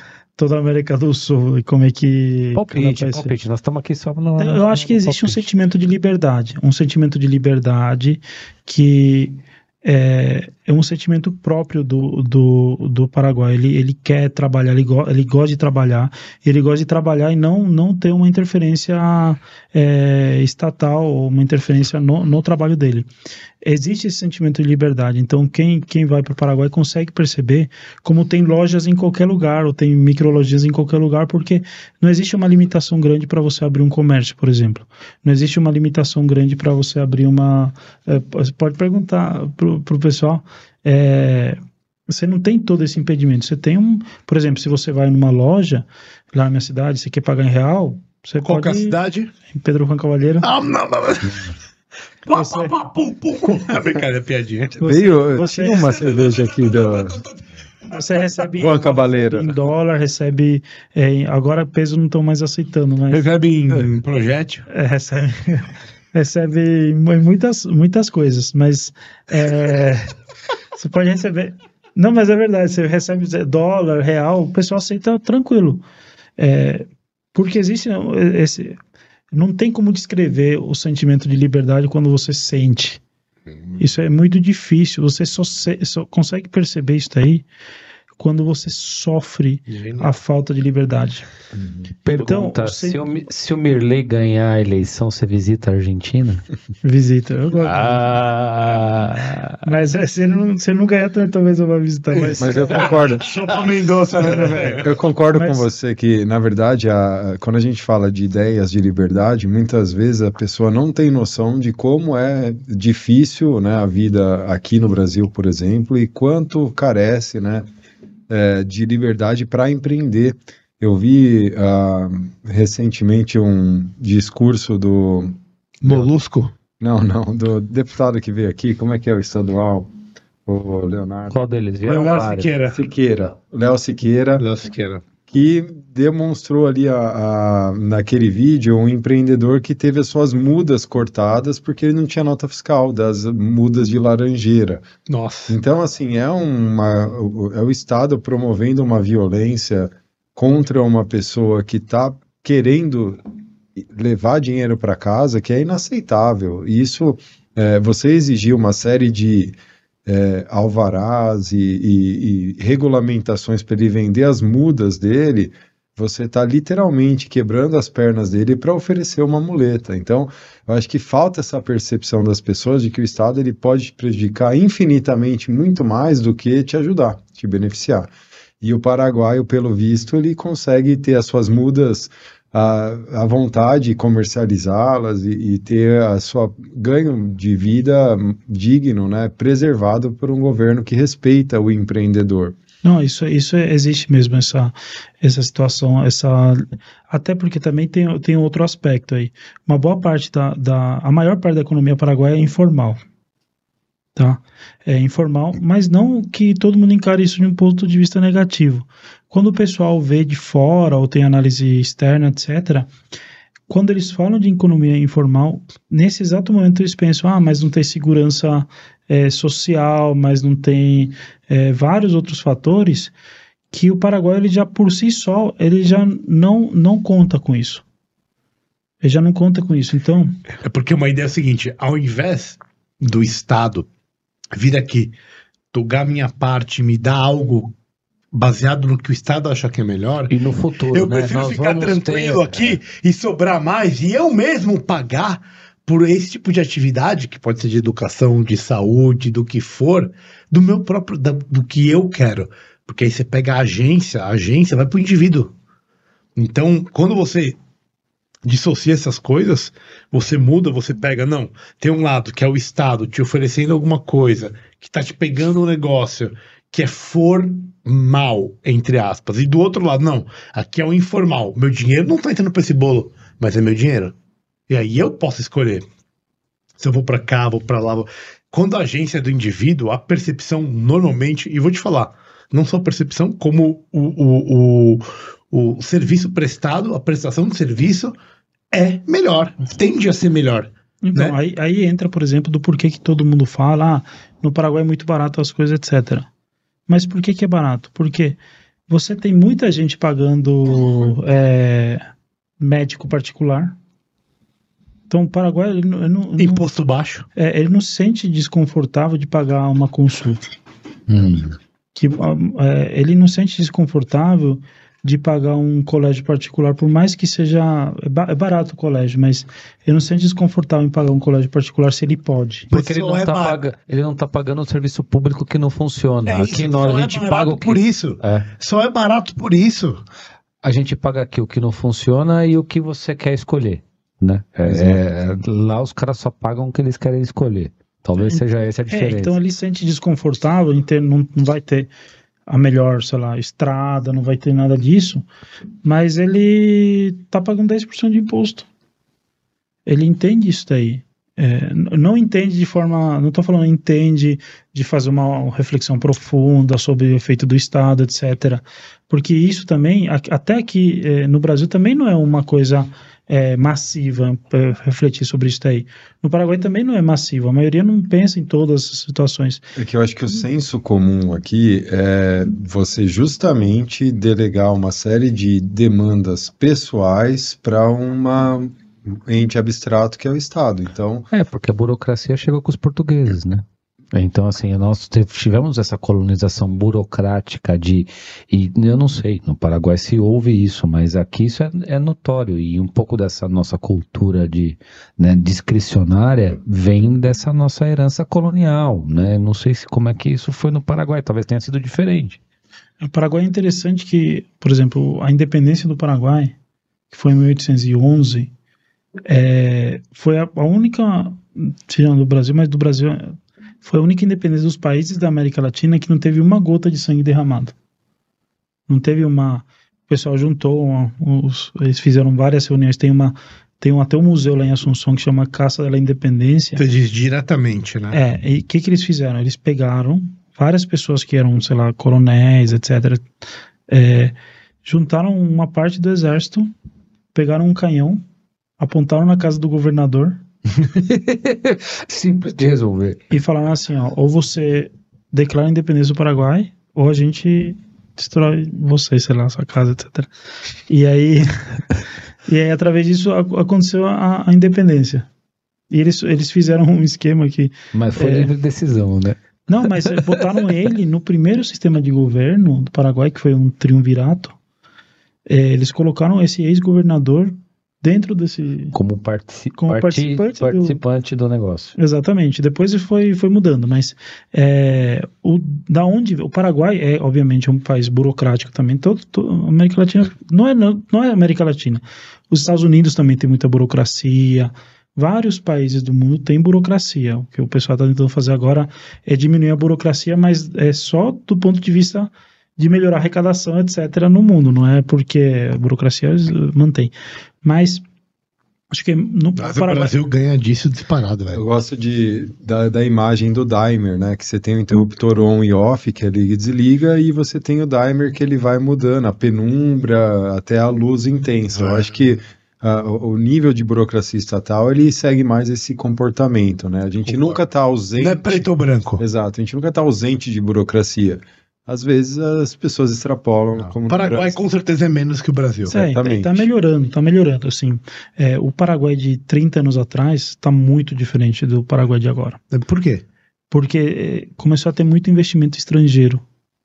Porque o Paraguai, ele tá numa região geograficamente fantástica, que tá no meio da Argentina e do Brasil. Então você tem 200, 250, 280 milhões de potenciais consumidores. É, é, geograficamente é muito fácil. Eu demoro, se eu for de carro aqui até a minha cidade, eu demoro 15 horas. Hidrograficamente também. É, é, hidrograficamente tem dois rios muito caudalosos e bem navegáveis, que é o Rio Paraná e o Rio Paraguai.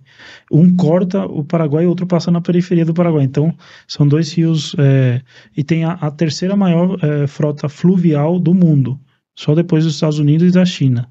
Então, isso é muito favorável para o Paraguai. E muita gente está começando a enxergar isso daí. Então, por exemplo, perto da minha cidade, é, é em Concepción, eles estão construindo uma fábrica de celulose que vai ser uma das maiores do mundo. Eles vão investir 4 bilhões de dólares para construir. Celulose. Clabin, quem quer?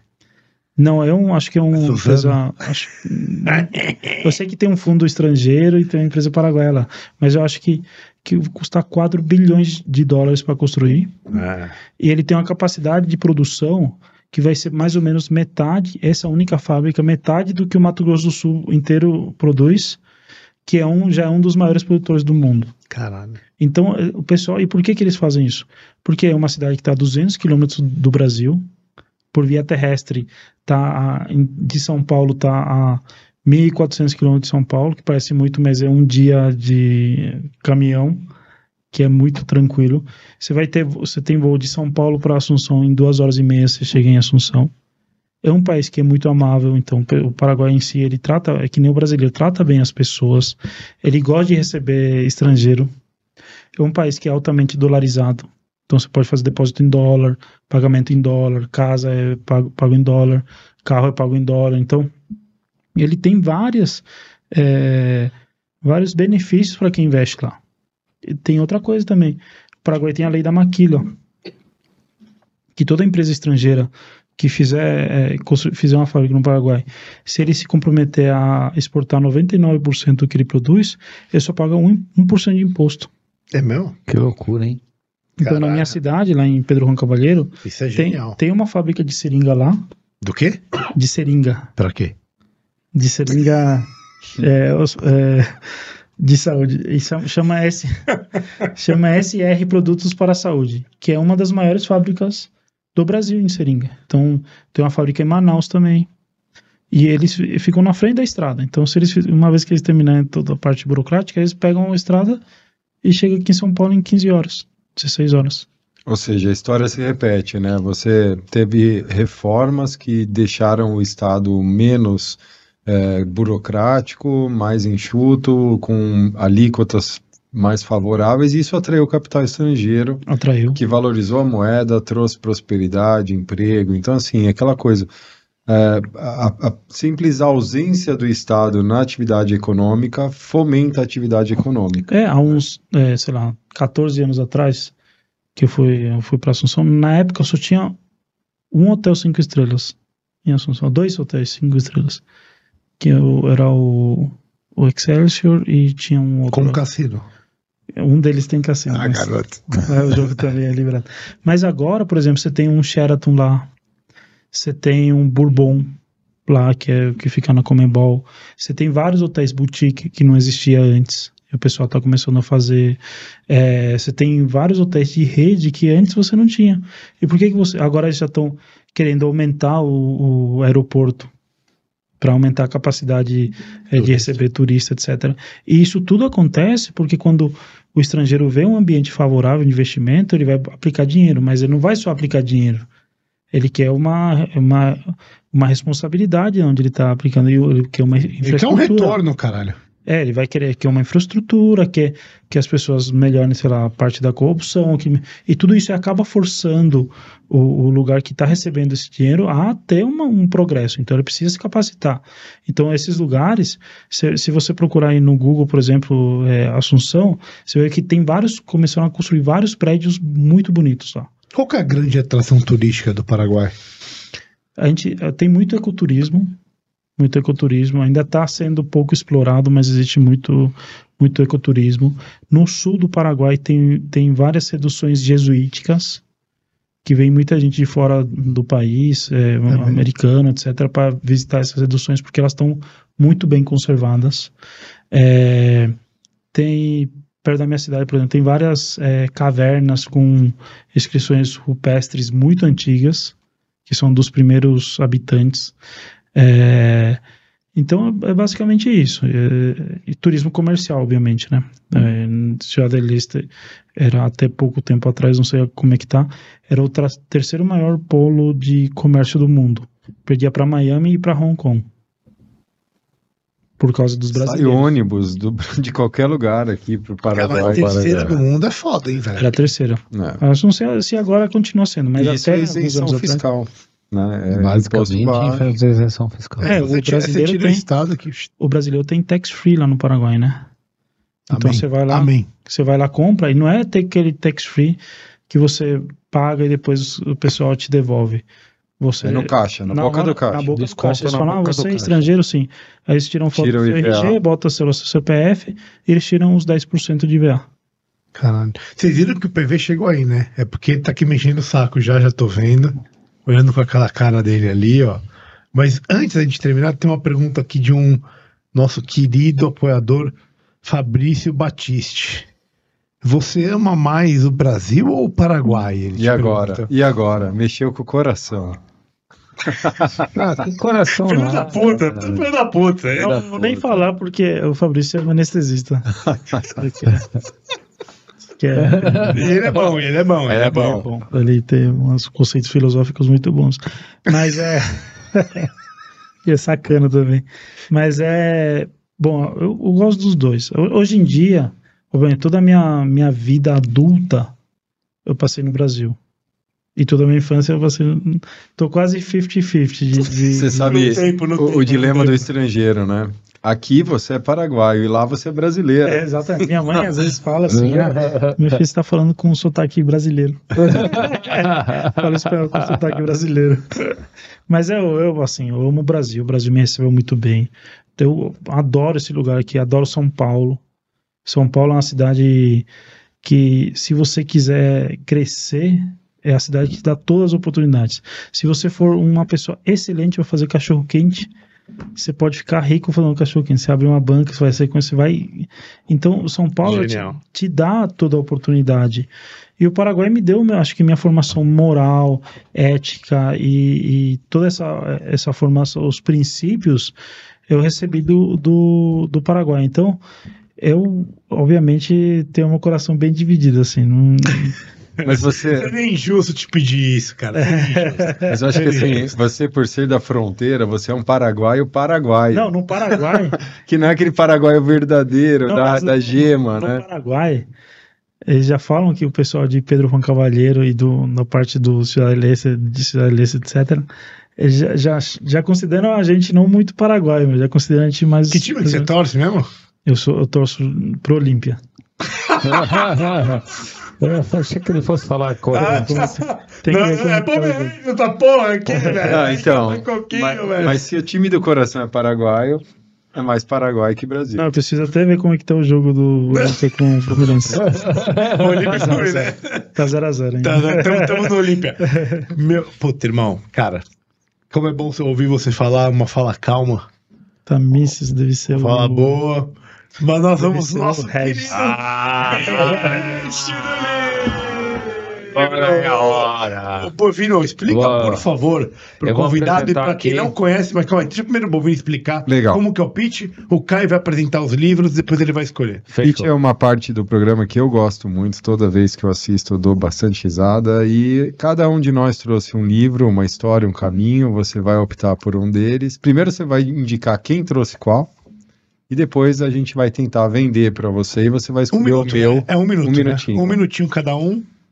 E depois o que ele escolher, o que vai acontecer? Vai levar para casa. Vai levar pra casa. Então, Caio, apresenta aí. Quais são os livros? Eu tô hipnotizado aqui pelo bigode do Nabuco aqui, ó. Primeiro livro, cara, Joaquim Nabuco, essencial, velho. Olha que bela foto. Linda, linda foto. Cara, uma foto PB genial. Belo, bonito. Cara, pin- clássicos, ó, tá escrito aqui, ó, Pinguim, comp- né, clássicos. Esse é o primeiro. Bota aqui pra gente, vamos botar aqui pra mostrar pra Segura galera. aí.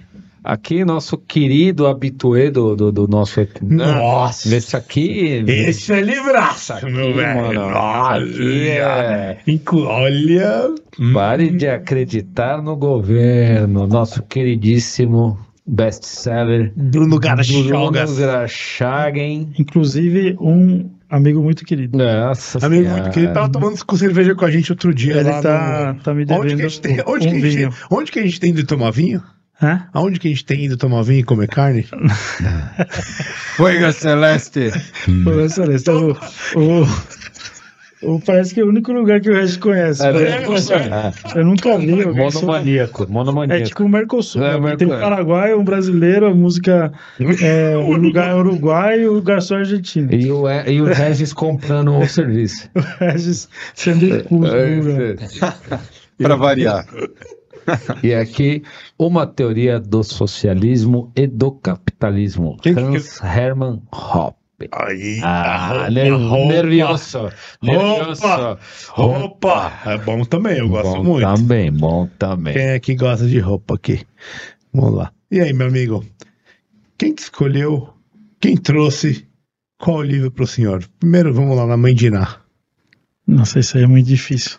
Difícil, é por isso que a gente pegou. Eu acho que neurologistas, que, que se fosse Eu que pegava fosse um, fácil, você nem tava aqui. se fosse brother. Gente pegava uns livros mais direto, mas você é Eu acho que o Hope é. É o Regis. Eu? Tá aqui. Olha! É radical, né? Radical, radical, radical. Do mesmo autor de A Democra- Democracia, o Deus que falhou. É, exatamente. É eu, meu. Olha que. Sei não, hein, velho. Não, não dá. É, o Joaquim Nabuco. hum, Acho que é o Caio. Ah, garoto. Ale E o, o Ale com Garchagen. Garchagen, é isso mesmo? Tem certeza?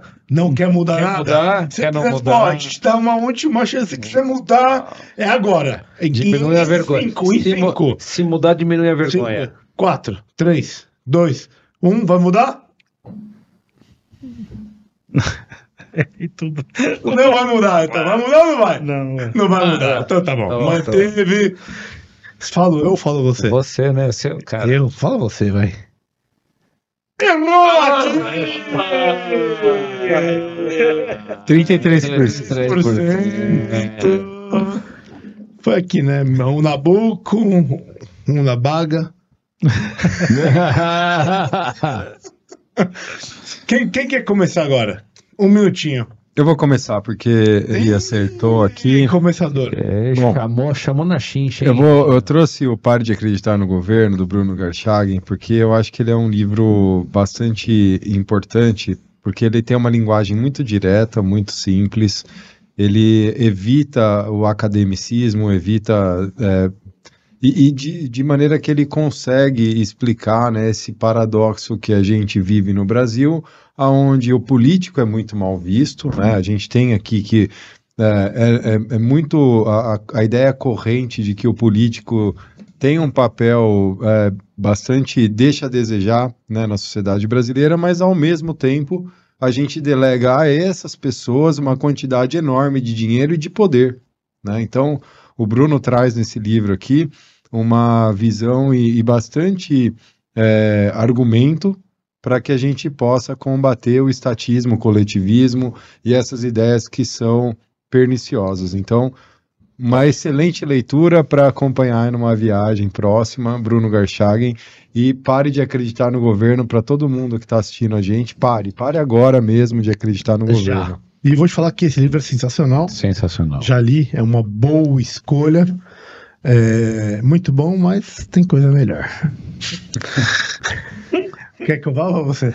Você que manda, velho. Então, vou falar. Ó, cara, Joaquim- Você, promete que você fala em um minuto? Que você normalmente não respeita. Ele se emociona, Ele é. se emociona. eu não consegui nem falar, esse cara já Não, deu não, me, não, não, não. me- me- Mais cedo que você. Tá valendo. Tá, tá correndo, você sabe, Não, né? que Você é mais legal. enrolar. Não, sabe por quê? Sabe o que é mais, o mais. Você vai gostar do que eu vou falar. Eu tô falando dos maiores brasileiros da história. Joaquim Nabuco. E esse livro não é escrito pelo Joaquim Nabuco. Aqui dentro, por isso que é Joaquim Nabuco essencial, é uma coletânea de várias passagens da vida do Nabuco. Então esse é um cara que tem vários livros. O Abolicionista, o, o Erro do Imperador, é, a parte quando ele era é, fazia parte do Congresso. Então aqui dentro tem várias passagens da vida do que para mim é um cara que ele representa o, o- o Império Brasileiro, principalmente o Segundo Império, de uma forma gigantesca.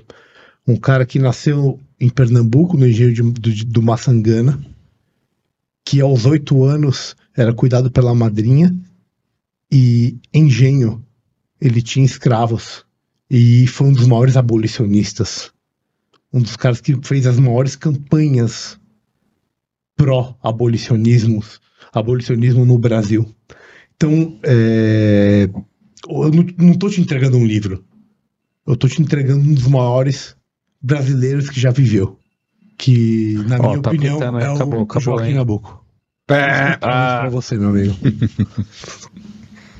Se emocionou. Falei que ele se emocionou. O bigode tá bonito, o bigode do Nabucco. ali Nabucco é bonito. foda, Ah, Nabucco é foda. Nabucco é foda. Cara, Hans Hermann Hoppe, velho, é assim, ó, foi o que a gente falou nesse episódio inteiro, né? É difícil você caracterizar direita e esquerda, conservadorismo, é, socialismo. E esse livro aqui talvez seja um, um pouco dessa, dessa junção. Então, ele fala da possibilidade de um, um conservadorismo de esquerda e é, um, um, um- uma esquerda que, que, que leva em consideração dois tipos de esquerda, uma que ela é mais regulamentadora e tal, e a outra mais protecionista é, e, e- e garantidora. Então, assim, eu trago isso por quê? Porque a gente é, é, tende a ser muito é, discricionário. ah, então, assim, se é, é, optar pelo oposto. E talvez esse, esse, esse livro traga um pouco de é, como é que você estrutura políticas públicas em termos de é, a sua visão pessoal e como é que você enxerga da sua visão pessoal em relação à sua atuação política. Então, não é porque você tem uma visão, por exemplo, em defesa da propriedade privada e tudo mais, que tudo que, que, que tenha a ver com o bem público seja repudiável. Então, é, é, é um livro essencial. Talvez o, o, o, o, Hope seja um dos, dos grandes libertários, né? E um dos maiores expoentes disso. E aqui ele traz uma pitadinha antes dessa extrema divisão. Como é que você pode pensar essas duas categorias, né? Entre é, você ser o conservador e o socialista. Esse é o meu pitch. Muito bom, eu gostei. Vou te falar, roupa é foda. Tem algumas coisas ali, que, mas, mas ele é muito Meu, bom. ah, bom, muito bom, muito bom. Muito bom, tem bom, inclusive, vou te falar um detalhe. É. Se o cara vai ler, eu, eu leria muito mais esse livro do que Democracia é o Deus que falhou. Porque foi o que você trouxe. Eu leria muito mais esse livro. Porque ele é muito mais palatável. Muito pro- mais palatável, muito mais real e ele traz coisas é, é, que estão na nossa vida do dia a dia. Democracia é o Deus que falhou. É um livro legal? É, mas cara, velho, ó, tem que ter estômago de avestruz, tá? E foge um pouco do- da vida prática do nosso dia a dia, entendeu? Então, É mais filosófico, conceitual. muito mais e, e, e um momento que você fala assim, cara, sei não, meu velho, acho que tá indo muito por um lado ali. Aqui, e- e- é, eu acho que é mais conciso Ah, e coloca de um lado e do outro. Então, um belo livro, parabéns. Tem, tem um negócio interessante quando eu falei que sobre a liberdade que a gente sente, etc.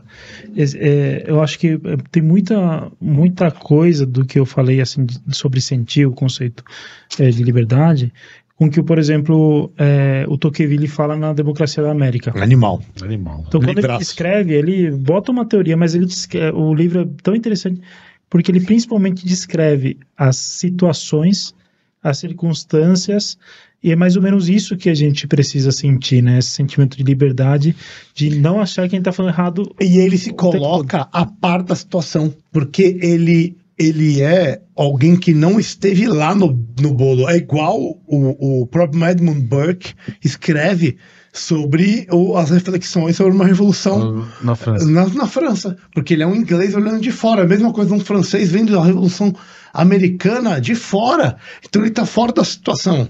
E o, que, o que faz o livro ter uma pegada muito mais, entre aspas aqui, conservador, porque ele não se coloca no, no- no- Da paixão. na paixão, no objeto. Não, ele, ele, ele tenta olhar de fora. Esse seria um, um, um, um episódio legal falar sobre essas passagens. Mas vamos, eu quero saber Tá. qual o livro que vai levar pra cá.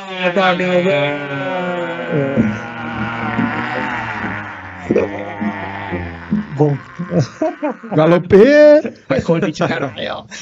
Eu vou- Que é ruim, ruim, bom, bom, ruim, bom, ruim, bom, bom. Eu vou falar objetivamente por que que eu vou escolher. Vamos lá, o Rafael. O Tá. Timão, o Carita, caralho. Eu vou, vou escolher o livro do. Você vai explicar por quê? É, é o mais caro da Amazon. Ai, então, Vou explicar por quê. Primeiro, porque eu sou muito amigo do, do Bruno. Você já leu então? Não, mas o Bruno, eu vou pedir pro Bruno me dar de presente. Tá justo. Eu queria, eu queria autógrafo no meu também. Irmão, irmão, Ele me não dá fala assim, não fala assim. O Hope, eu já tenho esse livro. Eu preciso só ler. Tenho. Você é desses também. E o Nabucão surpreendeu.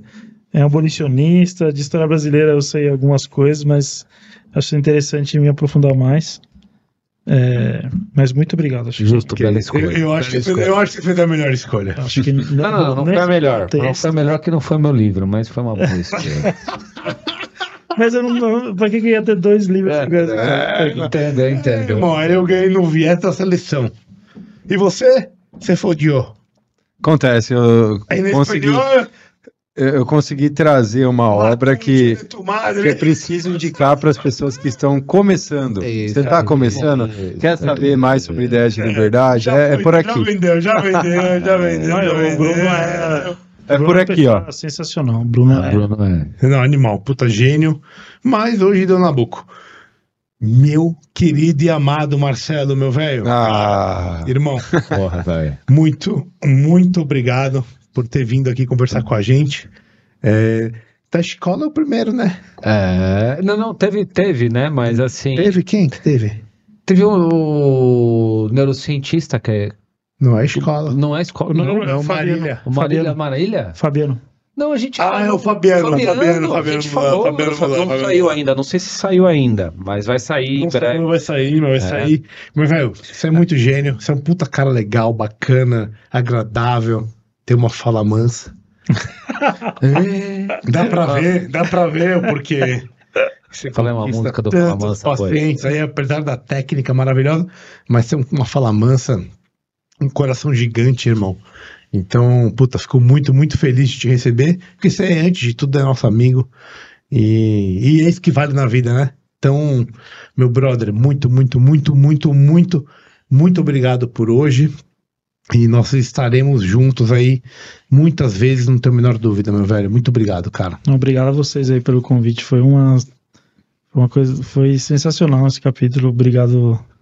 Talvez eu não tenha entregado tudo o máximo possível, mas mas estar com vocês aqui é uma, uma sensação ótima. Entregou pra caramba e entregue também as redes sociais. Não, vou. Vai, entrega agora. Agora, agora. fala, fala pro pessoal quais são suas redes. É, minha, meu Instagram é dr Marcelo Neurocirurgia.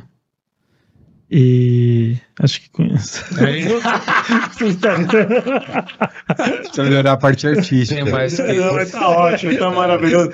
Meu bovino, Aleden Júlio, muito obrigado, meu irmão, mais uma Tamo vez. junto. Um prazer sempre. Caião, É Corinthians, nóis. é nós sempre.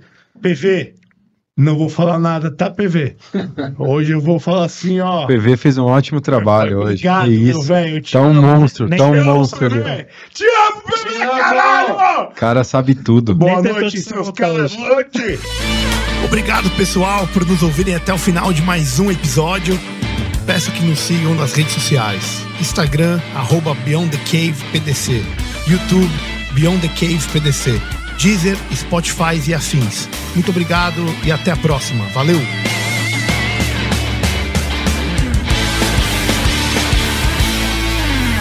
Uma produção, voz e conteúdo.